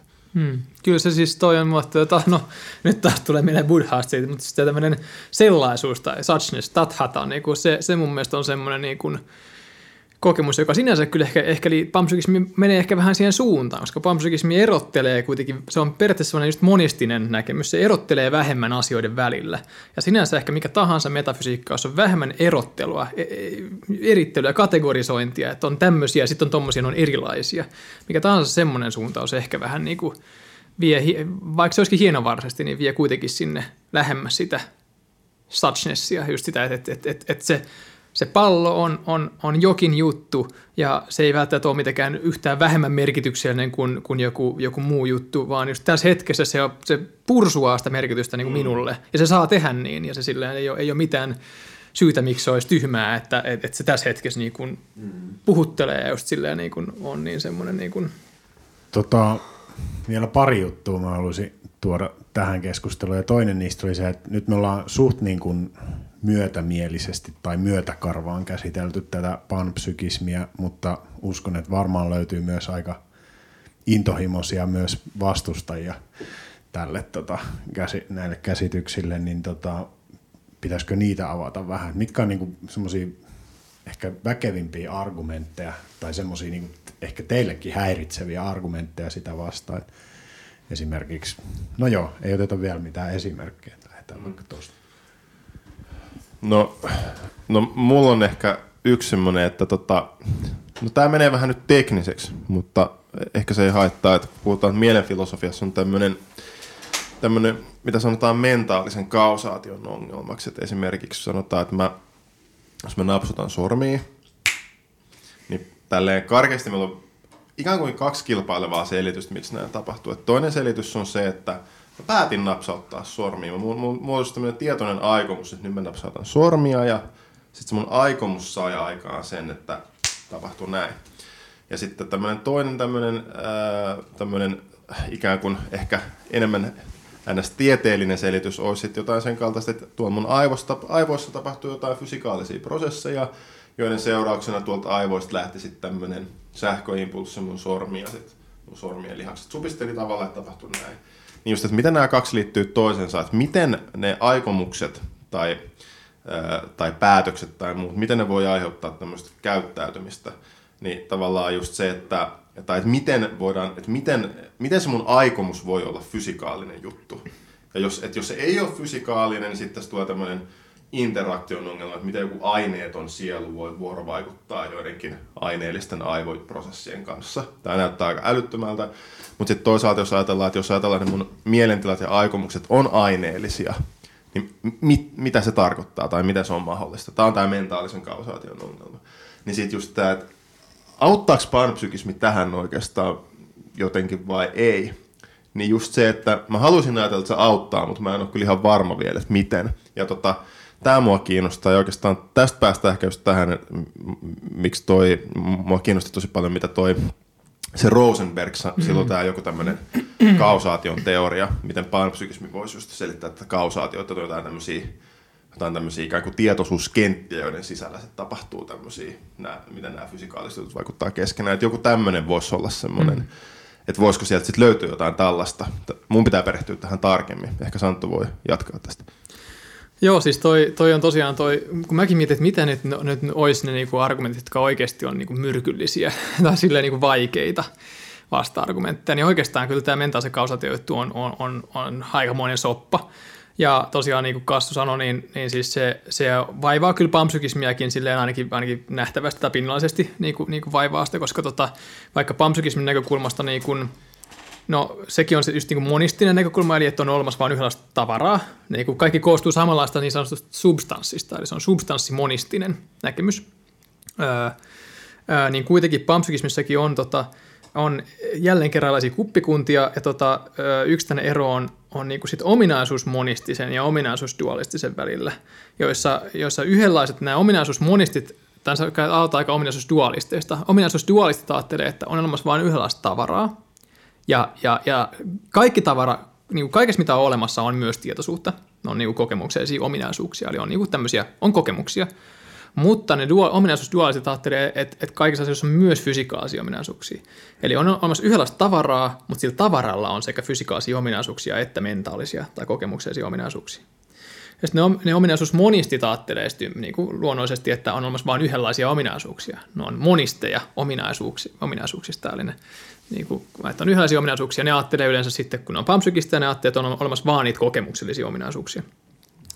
Ja tässä on silleen, että nämä ominaisuusdualistit kohtaa tämän ihan saman interaktionismin kausaalisen, niin kuin tämän kausaalisen, mentaalisen kausaation ongelman kuin mitä substanssidualistit kokee, niin kuin vaikka Descartes ja nämä. Eli miten sitten, niin kuin, jos on näitä kahdenlaisia ominaisuuksia, niin mikä kausaalinen rooli niillä mentaalisilla ominaisuuksilla oikein on? Koska nähtävästi vaikuttaa siltä niin kuin kaiken meidän tieteisen tiedon pohjalta, että me voidaan periaatteessa, ja tämä on tietysti kukaan ei näin voinut käytännössä tehdä oikeasti, mutta meillä on sellainen periaatteessa on aika vallitseva uskomus, että Että et periaatteessa on mahdollista selittää kaikki maailman kausaaliset vaikutukset, kaikki syy-seuraussuhteet puhtaasti niin kuin fysikaalisilla ominaisuuksilla. Että et me voidaan puhua vaan niistä, niistä just kassun aivoista ja synapseista ja vä- välittäjäaineista ja näistä tota, hermoimpulseista tämmöisistä. Ja se riittää selittämään niin kuin aukottomasti sen, että miten kassu käyttäytyy.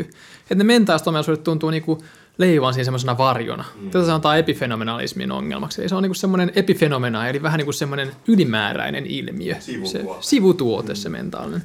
Niin onko se vähän niin kuin tämä Daniel Dennett puhuu, niin kuin, että user illusion. Liittyykö tämä siihen yhtään, niin kuin, että on, on semmoinen vaikutelma, että täällä on tämä tämmöinen niin kuin haamu, joka ohjailee ja mm. näin edelleen, mutta itse asiassa tämä tietoisuus on jonkinlainen illuusio, että siellä ruksuttaa nämä prosessit mm. vaan menemään. No tähän voisi ehkä vetää tämmöisen, tämmöisen käsitteellisen erottelun, että toisaalta on yksi porukka, jotka ajattelee, että, on, että tietoisuus on ihan oikea juttu ja meillä on tämmöisiä mentaalisia ominaisuuksia, mutta ne ei vaan vaikuta käyttäytymiseen mitenkään. Ne on tämmöinen, että, että mieli on semmoinen vapaamatkustaja, joka ratsastaa näiden aivojen mukana, mutta ei se tee mitään. Ja taas tämmöinen, niin kuin mitä sanottaisiin, kvalia-epifenomenalismiksi mm. tai, tai tämmöinen tietoisuusepifenomenalismi.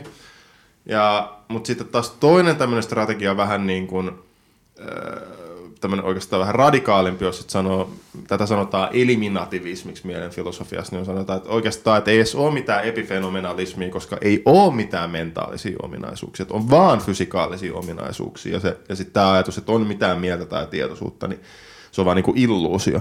Tai sitten vähän, vähän jyrkempi kanta, ja mä väitän, että mun mielestä se Dennetin, Dennetin kama menee lähemmäs tuota jälkimmäistä. Tästä itse asiassa on semmoinen, mä oon itse varmaan samaa mieltä, mä en ole kauhean paljon Dennettiä lukenut itse, mutta, tota, mutta mäkin luulen, että se menee ehkä enemmän tähän niin sanotun illusionismiin. Niin on vielä oikeastaan on eliminativisteja, jotka ajattelee vähän niin kuin vaan suoraan sanoa, että, että, että mitään mieltä, mitään kokemusta maailmaa ei, ei edes ole. Ei ole olemassa mitään asiat kuin kokemuksia. Ja ne illusionistit on ehkä enemmän sit siihen suuntaan, että et, et, et nämä niin myöntää, että okei, on ainakin nähtävästi on, on niin kokemuksia, mutta me väärin käsitetään, mitä ne kokemukset on. Ja illusionistit ajattelee silleen, että, että meidän niin kuin, kun usein niin kuin ajatellaan mielenfilosofiassa, että me ei voida erehtyä vaikka niin meidän omista kokemuksista. Että jos mä sanon, että, että jos musta tuntuu, että mua, mun sattuu vatsaan, niin mä en voi erehtyä siitä. Kyllä mua silloin hitto sattuu vatsaan, ja siis mä koen, niin kuin, että mua sattuu vatsaan. Mä en voi erehtyä siitä. Mutta illusionistit ajattelee, että oikeastaan Oikeastaan mä erehdyn. Oikeastaan mua ei satu vatsaan, vaan, vaan mä jostain syystä, niin kuin, niin kuin mulla on harha, että, että mulla olisi tämmöinen asia kuin kipu. Ja, ää, ja se on aika jännä. Siitä on itse asiassa tosi paljon keskusteltu viime vuosina. Siitä oli jossain tämmöisessä tosi vaikutusvaltaisessa lehdessä kuin Journal of Consciousness Studies. Niillä on ihan siis oma numero tästä illusionismista, niin kuin kokonaan lehti. Mutta siinä on kyllä yleensä se tuntuu palautumaan siihen, että okei, se harha sitten kuitenkin vaikuttaa olevan niin kuin jonkinlainen kokemus. Että se niin kuin palautuu silleen, että, että se, se, vaikka, se, vaikka se olisi harha se kokemus, niin se harha itsessään tuntuu olevan kuitenkin kokemus. Että se, silleen, se, siinä tulee sellainen tietty regressio silleen, että, että okei, ehkä sitten se, har, se, se kokemus siitä harhasta on itsessään harha, mutta sitten se kokemus siitä harhan, harhasta harhasta. Tämä on jotenkin sitten sellainen jännä semmoinen, että kyllä se jossain on semmoinen juttu kokemus, että on hyvin vaikea. Niin kuin. Mm. No mielestäni just tuo Galen Stravsonilla on mielestäni aika hyvä pointti, että kokemuksen tasolla niin ei me oikein voida tehdä tuommoista erottelua, että se kokemuksen illuusio on yhtä kuin kokemus. Mm. Et mikä, mä ajattelin sen, mun mielestä se menee just näin. Ja toinen helvetin mielenkiintoinen pointti, mikä sillä Stravsonilla, Stravsonilla oli, niin oli, oli tällainen, että, että onko tämä illusionismi oikeastaan moraalisesti aika arveluttavaa? Koska jos kaikki kokemukset on illuusioita, niin se, se, siitähän näyttää seuraavana, että esimerkiksi myös kärsimys on illuusio. Eli oikeastaan päädyttäisiin väittämään näin, että ei ole mitään kärsimystä maailmassa, että on vaan tämmöinen illuusio siitä, että täällä on jotain kärsimystä. Niin. Mm. Ja sitten voisiko sanoa, että tältä saattaisi olla aika vähän arveluttavia moraalisia implikaatioita, jos me oikeasti ajateltaisiin näin.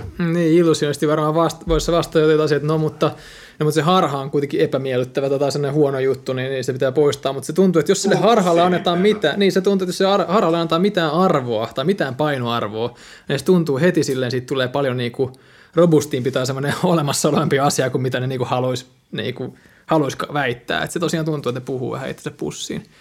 No se tuntuu, että, että jos palataan siihen, vielä siihen, niinku, niihin vasta-argumenttiin, sen kausaisen, niinku, niinku, mieltäisen kausaation ongelmaan, niin tosiaan siis näitä, siis joo, siis ominaisuusdualismi vaivaa kyllä tämä tämmöinen niinku, niinku ongelma siitä, että mikä, mikä tosiaan rooli niillä mentaalisilla ominaisuuksilla sitten on siinä, jos on niitä molempia. Ää, ja siinä, siihen, siihen voi voidaan kehitellä niin kuin tapoja, niin kuin miten se, siitä ongelmasta voidaan päästä pois. Ja yksi niistä on just tämä, mikä Kassu vähän mainitsi, Greg Rosenbergin tämä tota, kausaalisen tämmöisen merkittävyyden teoria. Se on semmoinen ajatus siitä, että, että oikeastaan ei ole olemassa semmoisia asioita kuin sy- syy-seuraussuhteita, silleen, niin kuin, tai tämmöisiä ketjuja, että A on, on ensin A ja A vaikuttaa tietyllä tavalla B-hen, joka, joka aiheuttaa C:n, ja ei tämmöisiä A, B, C-ketjuja, vaan enemmän koko universumi on semmoinen kausaalisten vaikutusten verkko, jossa, jossa kaikki niin kuin, mikään yksittäinen asia ei aiheuta toista asiaa, vaan kaikki kokoaan aiheuttaa kaiken, että et niin et asiat niin kuin, ikään kuin niillä on semmoinen, jokaisella universumin hiukkasella on enemmän tai vähemmän ö, kausaalista merkittävyyttä jokaiselle toiselle hiukkaselle. Ja se vaan se, että kuinka vahva merkitys niillä on, niin vaihtuu. Mutta niinku, ei ole semmoisia monoliittisia mm. niinku, syitä T- samalla to- tavalla. Tuosta tuli mieleen, mä juttelin just tästä aiheesta ihan eilen ton, ton Akun kanssa. Niin sanon mun mielestä aika hyvin, että esimerkiksi semmoinen filosofi kuin Stephen Horst, se on kirjoittanut tämmöisen kirjan, mä en kyllä muista sen kirjan nimeä, mutta se kirjan niinku, tämmöinen pääargumentti on se, että että mielen filosofiaa painaa vähän semmoinen ongelma, että ne ei välttämättä aina hirveän perillä siitä, että mitä, mitä se kausaatio on, niin mitä se oikeastaan niin kuin tieteessä on tai mitä sillä tieteessä tarkoitetaan. Että niillä on vaan joku tämmöinen, just tämmöinen hyvin suoraviivainen idea niin kuin tästä kausaatiosta, niin kuin sanoit, että on joku A, B, C ja sitten B:lle on riittävä syy ja se on A ja sitten B:lle ei voi olla kahta riittävää syytä tai mm. niin kuin tämmöistä. Mutta se, että vastaako tämä sitä, mitä... Miten, miten niin kuin, mit, mitä kausaatio on tieteessä tai millaisia niin kuin te, kausaation teoria tieteessä on, niin se on vähän epäselvää. Että oikeastaan näyttäisi siltä, että ei. Eli että voitaisiin, niin kuin, voitaisiin ehkä kyseenalaistaa tämä koko, koko tämä niin kuin ongelma silleen, että et, että, että, tota, että onko näillä mielenfilosofioilla, onko se mielenfilosofien käsitys siitä kausaatiosta, niin vastaako se niin kuin oikeasti todellisuutta tai sitä, miten, miten ne kausaaliset jutut niin kuin todellisuudessa toimii. Tähän mun pitää perehtyä tarkemmin, mutta esimerkiksi tos, niin tästä voisi vetää ehkä aasinsillan, että ehkä toi Rosenbergin esimerkiksi toi kausaatiojuttu, niin mitä jos se kausaatio onkin todellisuudessa lähemmäs jotain tuommoista kuin, että siellä on jotain semmoisia mm. lineaarisia ketjuja. Ja, ja just se, että, tota, että et, ehkä tämä on niinku hy, yksi mun mielestä, jos miettii laajemmin, niin esi, hyvä esimerkki tästä, että ehkä filosofien pitäisi vähän enemmän kiinnittää huomiota siihen, että Mitä, mitä tiedeasioista sanoo tai tehdä enemmän yhteistyötä. Että ei tule just tämmöistä, että mielenfilosofilla on joku täysin joku oma mielikuvituskausaatio, jolla ei sitten välttämättä ole hirveästi tekemistä tieteen kanssa. Hmm. Joo, se toki tietysti, siis Russellhan kuuluisasti sanoi jossain vaiheessa filosofista uraansa sanoa, että tieteessä ei ole kausaatio, että tie, tieteessä ei ole mitään kausaatioa. Mm.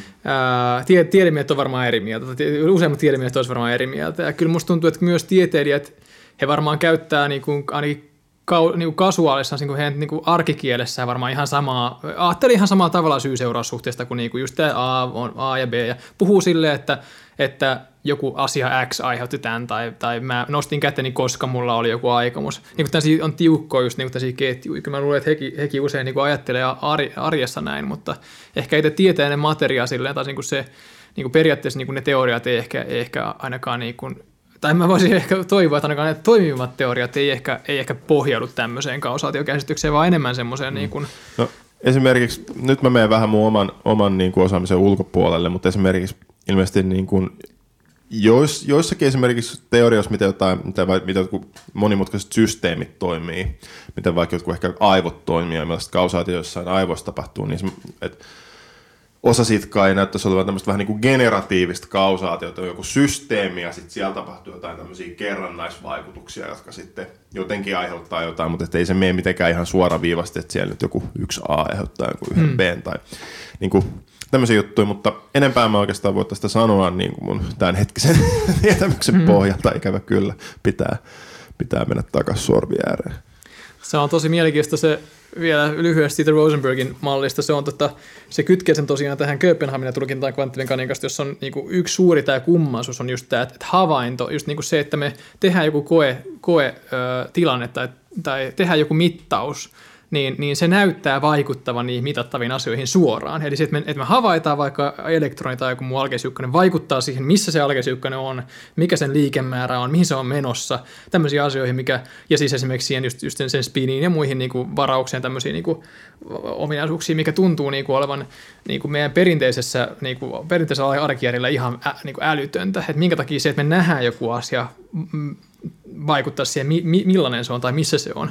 Ja tämä Rosenbergin malli on silleen tosi mielenkiintoinen, että se, niinku se, se pohja, niinku ihan ytimessään se vähän niinku selittää tätä silleen, että et tota, et se ajattelee, että tosiaan kausaaliset vaikutukset on semmoisia niinku, niinku enemmänkin sitä, että et, et, et kaikki asiat olisi yksin. Jos olisi vain yksi hiukkanen maailmankaikkeudessa, niin sillä ei olisi, olisi mitään määrit, määrite, määrittynyttä tilaa tai mitään määrittynyttä, niinku, se, ei ole, se, ei olisi, se ei olisi mitään. Se, silleen, se olisi niin kuin... Sen, sen ominaisuudet olisi niinku, sen niinku, niinku ikään kuin, tai niinku, jos miettii, että jokaisella vaikka elektronilla on niinku monta erilaista niinku tilaa, missä joku elektroni voi olla, sen, sen, sen spin voi olla tietyllä tavalla, sen, sen, sen just paikka voi olla tietynlainen, se sijainti, liikemäärät, tämmöiset, niin kaikki hiukkaset yksinään on vaan niinku semmoista täysin epämäärittyneessä tilassa, ja vaan niinku universumin osat keskenään ikään kuin keskinäis määrittää toisiaan. Ja se Rosenbergin idea on niinku tämä, että et, et, et, et jotta niinku ihan alkeishiukkastakin voisi määrittyä just tiettyyn tilaan, tiettyyn, niinku, tiettyihin ominaisuuksiin. Et se lukittuu se, että siitä isosta mahdollisuusavaruudesta, niinku, kaikista mahdollisista tiloista, missä ne voisi olla, että just se yksi tila ja yksi paikka on, on, on se, missä se on. Ja jotta tämä voi tapahtua, niin tarvitaan ikään kuin silleen niin kuin niiden pitää tulla osallisiksi semmoista aika suurta niin kuin, tämmöisten kausaalisten niin kuin, Niinku mer- merkitystä niinku keskinäistä tämmöisen määrityksen verkkoa.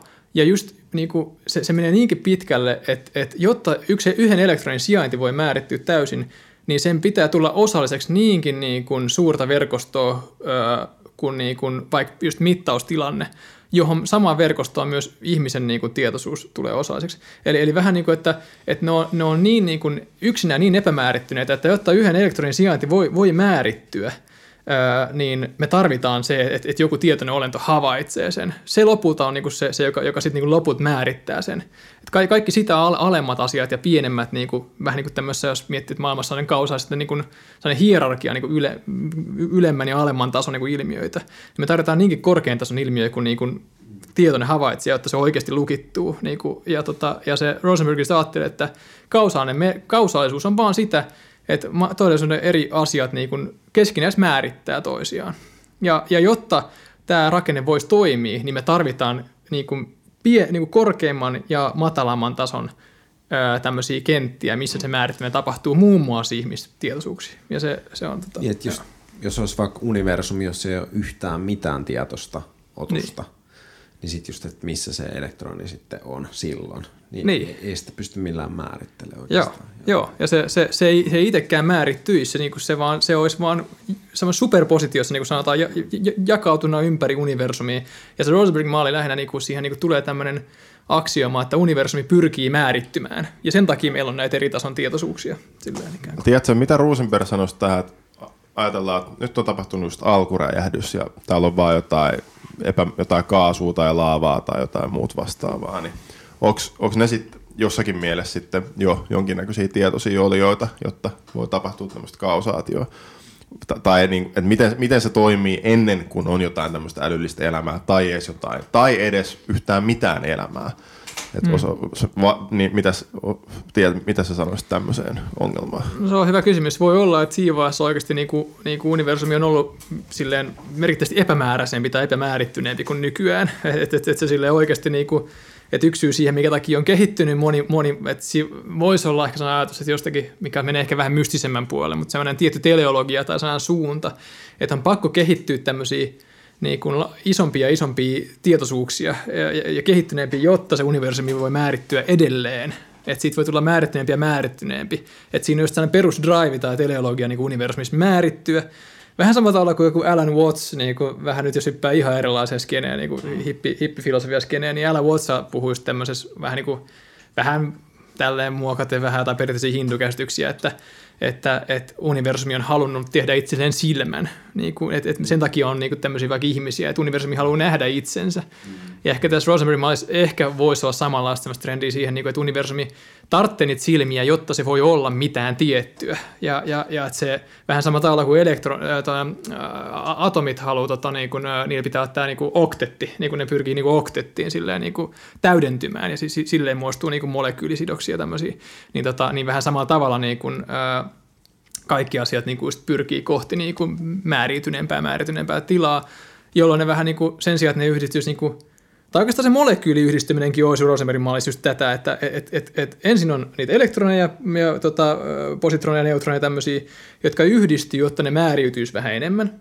Ja, ja siinä sitten tulee atomi, joka on tietyn tason tietoisuus. Se, on tietty, se atomi on tietynlainen tämmöinen, todennäköisesti semmoinen tietoisuuden kenttä samalla tavalla kuin, kuin vaikka ihmismieli. Mutta jotta se, kun se atomi on vielä aika epämääräinen yksinään, niin se yhdistyy niihin molekyyleihin, plop, ja sitten se määriytyy vähän lisää. Ja sillä, sit, sit, sit tulee uusi tämmöinen kenttä. Sitten molekyyli, ne muodostaa keskenään sidoksia, plop, jotta ne määriytyisi lisää. Ja sitten tulee taas uusi semmoinen kenttä.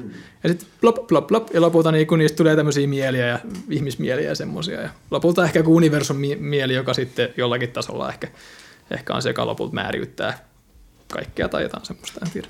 Mistä mä just luin tai kuulin, että silmä on ollut tosi semmoinen... Niin kuin että silmiin on jossain vaiheessa evoluutio kehittynyt niin kuin tosi monenlaisia erilaisia. Se on niin kuin selkeästi sellainen iso juttu tässä evoluutiossa, että erilaisten silmien kehittyminen, vaikka sä puhuit ehkä mm. vaan niin kuin vertauskuolisesti. Mä luulen, että se, niin kuin ehkä se silmä on sellainen tietoisuuden, joku sellainen, niin kuin siitä mm. se on lähtenyt kehittyä, että silmähän reagoi johonkin, mitä siihen tulee. Mm. Että, että jotenkin, että aluksi on ollut vaan silmä, joka havaitsee, että onko se niin kuin tummaa vai valoa. Mm. Ja sitten se on sen mukaan ehkä kääntynyt sitä kohti, se otus tai siitä pois. Tota, sitten se on niinku vaikuttanut tähän, että me reagoidaan ja mm. järsykkeisiin ja, mm. ja sitten tietoisuuden kehitykseen sitä kautta. Mä vaan hetken mietin, mä en tiedä just miten tämä liittyy tähän, mutta aikaa. Sitä on vaikka reilut kolmetoista miljardia vuotta vanha tämä universumi, niin miten tota... miten pitkä se aika on, nyt kun sanoit, se on tosi pitkä aika, mutta sitten jos ei ollut vielä ketään kokijoita siinä niin kuin jossain vaiheessa, mm. niin ei se ole siis mikä, aika eikä mikään tavallaan, mm. mutta joo. Joo, se on totta, aika on jännä ajan filosofia on myös tosi mielenkiintoista, että mitä aika tarkoittaa, vaikka kaikki suhteellisuusteorian näkökulmasta niin kuin, niin kuin, just tälleen niin kuin havaitsijan ja ajan suhde on kyllä tosi mielenkiintoinen juttu sekin, sekin kyllä itsessään. Mm. Mulla oli vielä yksi tämmöinen kysymys, mikä vaatii ehkä vähän semmoista johdantoa, mutta niin kuin, että nykyään yksi iso teema nyt silleen tieteessä, mutta myös niin kuin teknologiassa ja ylipäätään yhteiskunnassa, niin on niin kuin tämä tekoäly. Mm. Niin miten tekoäly, niin kuin löytyykö siitä jotain tämmöisiä kiinnostavia siltoja tai mietittäviä asioita panpsykismiin? Löytyy varmaan, mutta mm. tota, me esim... Tuossa aiemmin jo viitattiin tuohon kassut zombina niin kuin juttuun.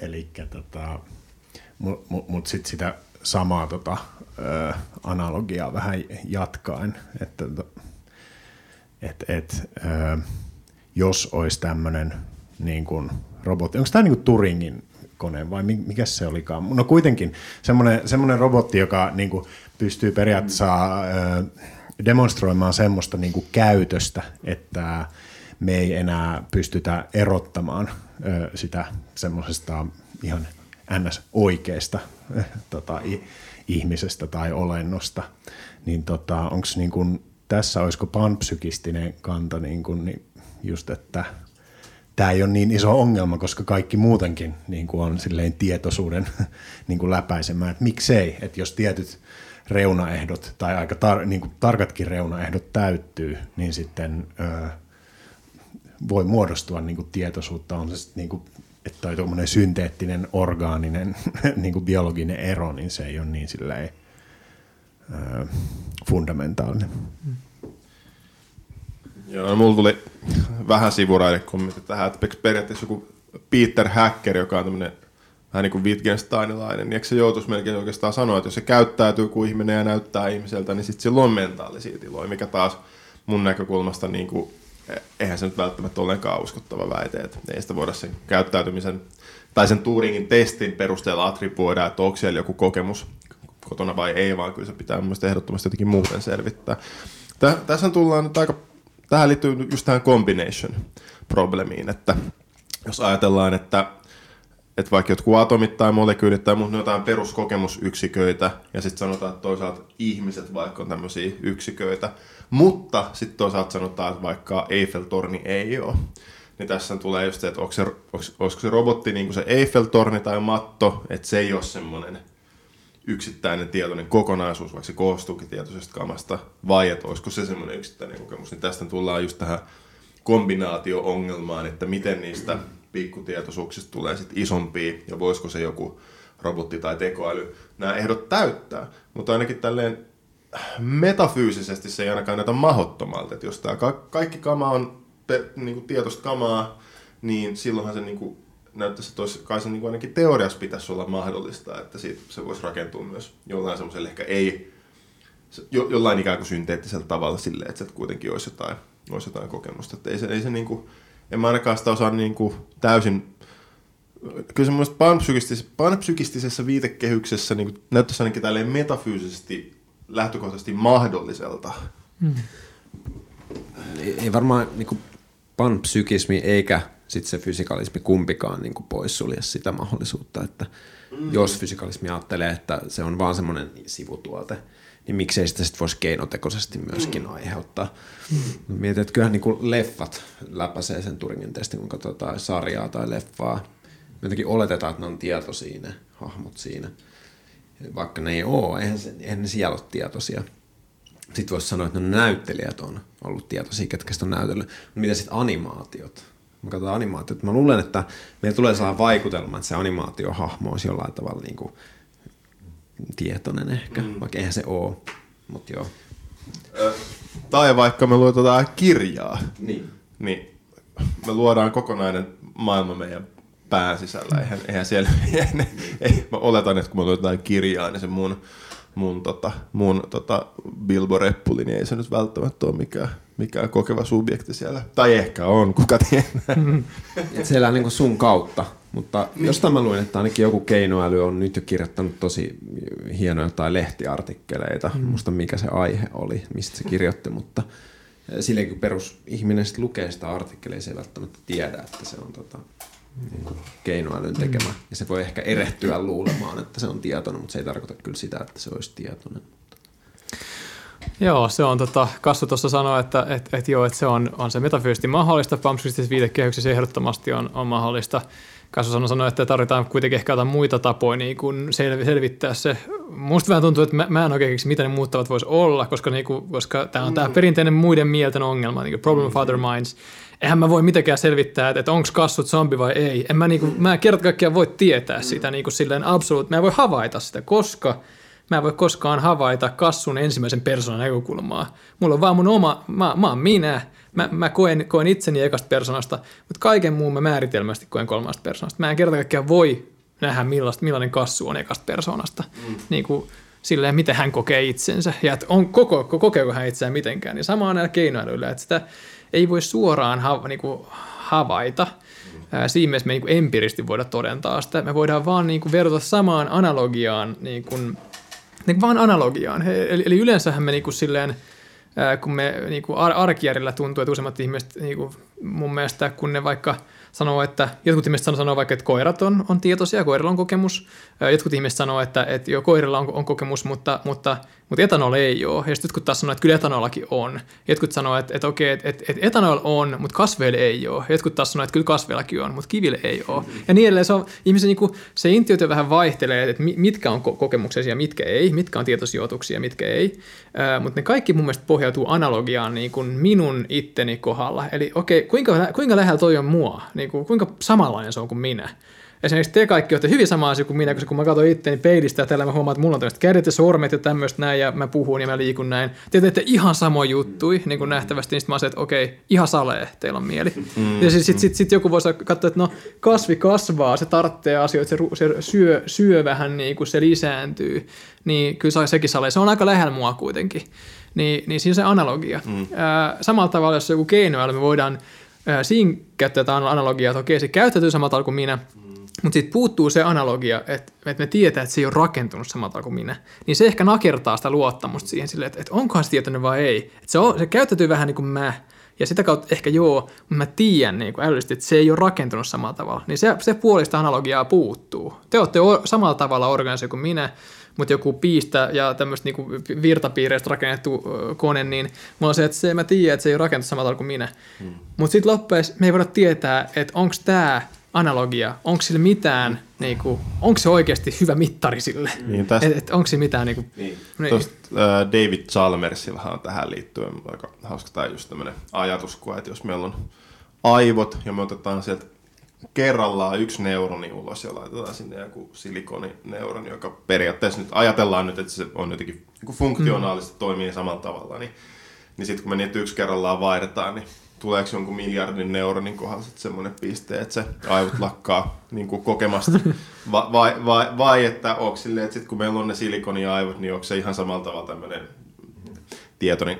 Tässä nyt on ehkä vähän tyhmästi erottaa ne aivot muusta organismista. Just joku Peter Hacker ja Bennett sanoisi, että ei aivot ole mikään subjekti, vaan kokonainen organismi on subjekti. Mutta jos nyt ei mennä tuohon sen enempää, niin kuitenkin just tämä, että meillä on selkeästi semmoinen intuitio, että tietoisuus ehkä edellyttäisi, että se on niinku tämmönen, jotenkin tämmöistä niinku biologista massaa, mistä se koostuu. Mutta se, että mihin toi perustuu, mm. onko se luotettava intuitio? Niin, miksi se olisi? Joo, no siis se, tota, se, ja tämä liittyy nyt siis semmoiseen kanssa semmoiseen vanhaan tuhatyhdeksänsataaluvulla niinku, just siinä aikana oikeastaan, kun metafysiikka on ollut vähän silleen poissa muodista, niin on ollut vahva tämä tämmöinen laskennaisen funktionalismin suuntaus. Eli ajateltu silleen, että et, et, et mieliset asiat, jos niitä kelaillaan yhtään, niin ajatellaan, että ne on, ne on funktionaalisia ominaisuuksia. Eli, eli ne, niin kun, ne pohjautuu lopulta siihen, että miten, niin kun, minkä tahansa järjestelmä, mistä tahansa se koostuukaan, niin miten sen osat niin kun, suhteutuu toisiinsa, mikä ne rakenne on ja, ja mikä niiden, niin kun, miten ne tosiaan käyttäytyy, niin kun, millaisia tämmöisiä input-output-suhteita niin suhteet niillä on ulko, ulkoisen todellisuuden kanssa. Eli jos te vaikka, vaikka sanotte mulle päivää, niin, niin mä saatan vasta päivää. Se on input-output. Mä tulee inputti päivää, mä sanon päivää. Ja, ja, ja se on niin kuin tietoista funktionaalista rakennetta, niin kuin mun funktionaalista rakennetta suhteessa ulkomaailmaan. Ja sitten mulla on mun niin kuin neuronien ja tämmöisten niin kuin suhteet toisinsa, miten ne reagoi toisiinsa, niin kuin millaisia input-output-suhteet niillä on, niin se on myös niin kuin funktionalismia. Se on vähän niin kuin, niin kuin me- mekanistista ikään kuin ajattelua. Ja tota... Tämä liittyy tämä funktionalismi tähän tosi vahvasti, koska niin kuin siinä on just se ajatus, että, että periaatteessa jos joku vaikka piistä rakennettu tai jos just tämä niin kuin silikonikone niin tota, mm. ö, on funktionaalisesti täysin sama niin kuin minä, eli sillä on niin kuin samoja osia samassa paikassa kuin mulla, eli on, niin kuin, kun mulla on neuroneja tietyissä paikoissa, niin on tietyt suhteet keskenään, niin jos sillä, sillä koneella on myös samanlaisia pieniä virtapiirejä samassa suhteessa keskenään, ö, niin, niin, niin kuin funktionaalisesti ajateltuna sen pitäisi olla ihan samanlainen mieli kuin minä. Funktionaalista ajattelee, että mielelliset ominaisuudet on funktionaalisia. Mutta tästä tulee näitä ihan tosi hassuja ajatuskokeita, niin että okei, esimerkiksi tämä, on, onko se Ned Blockilla taas, että tämä kiinalainen mieli, tai kiinalaiset aivot, vai olisiko se ollut John Searlein? En mä meinaa, kun ihan sitä huonetta, se on ollut eri juttu. Kiinala, ah, okay, kiinalaiset sorry, aivot. Sorry. Aivot, aivot tota on niin semmoinen ajatus silleen, että Että, joo, itse asiassa joo, Ned Blockin Blockhead myös joskus sanotaan. Ja tämä on vähän nyt rasistinen, koska nykyään me ei ajatella Kiinasta samalla tavalla, mutta se, se, se va- aikoinaan se oli kiinalaiset aivot. Idea oli se, että, että okei, annetaan jokaiselle Kiinan asukkaalle radiopuhelin, ah, jossa ne voi, ne, ne, voi niinku, ne voi soittaa kenelle tahansa muulle Kiinan kansalaiselle. Mm. Ja tota... Ja, ja ne, kun ne soittaa, ne antaa ohjeen niin kuin eteenpäin, että, että hei, soita tälle, tällekin kansalaiselle. Eli ne saa verkostoa, että ne voi niin kuin soittaa toisille ja antaa ohjeita, niin kuin, että minne, kenelle pitää soittaa niin kuin edemmäs.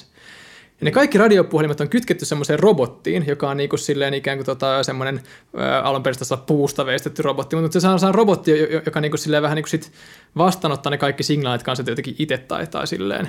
Ää, ää, ja sitä robottioksta ei startet tähän ajatuskokeeseen niin, niin hyvin. Mutta se idea on se, että jos nämä Kiinan kansalaiset muodostaa samanlaisen verkoston kuin vaikka kassun aivot, niin kassun aivojen synapsit, niin tuleeko Kiina, Kiinan kansasta niin kuin kassu, niin kuin, joka kokee olemaan sitä huoneessa ja tälleen näin. Ja, ja sitten sit, jos miettii sitä robottia, niin se on se, että jos ne vaikka ne Kiinan kansalaisten radiopuhelinen signaalit vähän niin kuin vaikuttaa se robotti, että se käyttäytyy niin kuin kassu ja silleen sitten loppujen, niin onko sitten silleen, että se robotti on on niinku tietoinen olio, jonka aivot on Kiinan kanssa, vaikka ne on ihan eri paikassa. Et jos miettii robottia vaikka jossain vaikka Briteissä, mutta ne kaikki signaalit tulee sinne Kiinasta, niin onko se, että sen aivot on Kiina, Kiinassa? Kiina, koko Kiinan kokoinen juttu. Ja siitä, just, että jos se funktionaalinen rakenne on se, mikä merkitsee, että joku on tietoinen, niin sitten sit tulee tosi, tosi hassui niinku seurauksia vaikutellaan. Et, et se on niinku, se on... Ja sitten se kommunikaatio olisi vielä nopeampaa kuin se radiopuhelin, joku Neuralink tai joku, mikä niin, päästi sellaista välitöntä yhteyttä kyllä kaikkiin muihin. Mitä siitä voisi seurata? Niin. Y- yksi sellainen ongelma, mitä mä oon tässä, tai ongelma tai kiinnostava kysymys ehkä ennemminkin. Sä olit meillä tässä kassu joku päivä ja mm. oltiinko me otettu vähän viiniäkin. Ja sitten sit sit, kun sä olit lähössä just sä mietit, mietitkö sä koskaan, että miten helvetissä mä oon just tässä kehosta jotain vastaavaa. Mm. Mietin tosiaan, että me pohdittiin sitä. Mutta se on niin outoa, että jos on vaikka seitsemän miljardia ihmistä, eikö se olisi todennäköisempää, että yksi niistä en ole minä? Jotenkin mä mietin näin. Mit, mitä se on niin vitun outoa, että just yksi niistä on tämä mun koko maailma kokemus, niin kuin on yksi niistä seitsemästä miljardista ihmisestä. Ja et... Sitten mä vaan juttelin tästä yksi päivä tota, yhden, yhden ystävän kanssa, niin tota, se sanoi, että että ehkä kaikilla on vaan se sama mieli, että me vaan niin kuin jotenkin, se vaan tuntuu meistä siltä, että se on niin kuin meidän oma mieli jotenkin, että ehkä kaikilla on vaan se yksi ja sama mieli, että sitten kun me kuollaan, niin sitten se niin kuin jatkaa muualla elämää ja tolleen, mutta silti mun mielestä siinä on jotain tosi outoa, että miksi mä oon yksi niistä, eikä enemmän sille, että olisi vaan seitsemän miljardia, miljardia mieltä, tai ihmistä, ja mä en ole kukaan niistä periaatteessa. Mä, mä niin kuin, mitäs, onko sulla mitään ajatuksia tähän? No mulla on vaan semmoinen, tai tuli, siis joo, siis kyllä mä semmoista tavoitan sen, sen fiiliksen. Mä vaan tulee mieleen viitata tähän aika vaan yksinkertaisesti siihen, että jos, jos niin kuin, okei se mahdollisuusavaruus niin kuin erilaisista ihmismielestä, mitä voisi olla, on niin kuin ääretön käytännössä katsoen. Ihmisiä voisi olla ihan hirveän paljon erilaisia. Mutta jos on seitsemän miljardia ihmistä, niin jo, jo, joku niistä mahdollisuuksista, sen, sen on pak, jokaisen on pakko olla joku niistä. Niin mä, mulle tulee vaan sellainen fiilis, että sä nyt vaan saatat ole sinä. Niin, tai... sinä se vaan niin kuitenkin. Siis, niin, että tavallaan voisi sanoa, että on vähän, vois sanoa, että onko toi vähän sama kysymys, että mä sanoisin, että miksi toi shakkilauta on just tossa? Tai, tai, tai, tai, tai jotain, että... Äh, tai, tai silleen, että ehkä tuohon on tavallaan sisään leivottu semmoinen tietty mielikehon dualismi, että mä oon joku mieli, joka asuu just tässä kehossa. Joku tämmöinen... Materia- materialistihan voisi sanoa, että, että ei, että, että, että, että sä, oot va- sä oot toi keho. Niin tavallaan, että, no, että miksi, miksi toi keho on just toi keho? No koska se nyt on toi keho. Että se voisi mm. tavallaan, tavallaan kiertää jotenkin näin, mutta, mutta silti, mä, silti mä kyllä niin kuin, tavoitan ton niin kuin fiiliksen, ton mit, mitä vittua, miksi mä oon just tässä? Miksi mä oon just tää vitun lihasäkki, enkä vaikka joku Etana tai, tai, tai Napoleon tai, tai Jeesus? Miksi mä oon just tää? jota nyt sanotaan Kasperiksi. Mä oon just tässä, että kaksituhattakaksikymmentäyksi vuonna elän täällä Su- korona Suomessa. Että niinku, että on se, kyllä siitä tulee semmoinen niinku syvä niinku what the fuck, kun sitä se tälleen niinku lähtee kontemploimaan. Musta tuntuu, että, musta tuntuu, että loppujen lopuksi ei siihen voi oikein muuta sanoa kuin, että en mä, en mä tiedä. Tai että onpahan nyt vaan, että kuka, kuka, nä, kuka, kuka tästä nyt tietää. Tai sitten silleen niin kuin Cheekin tavoin itse varmasti, että kuka muu muka. Niin. A- affirmoi sen. Niin.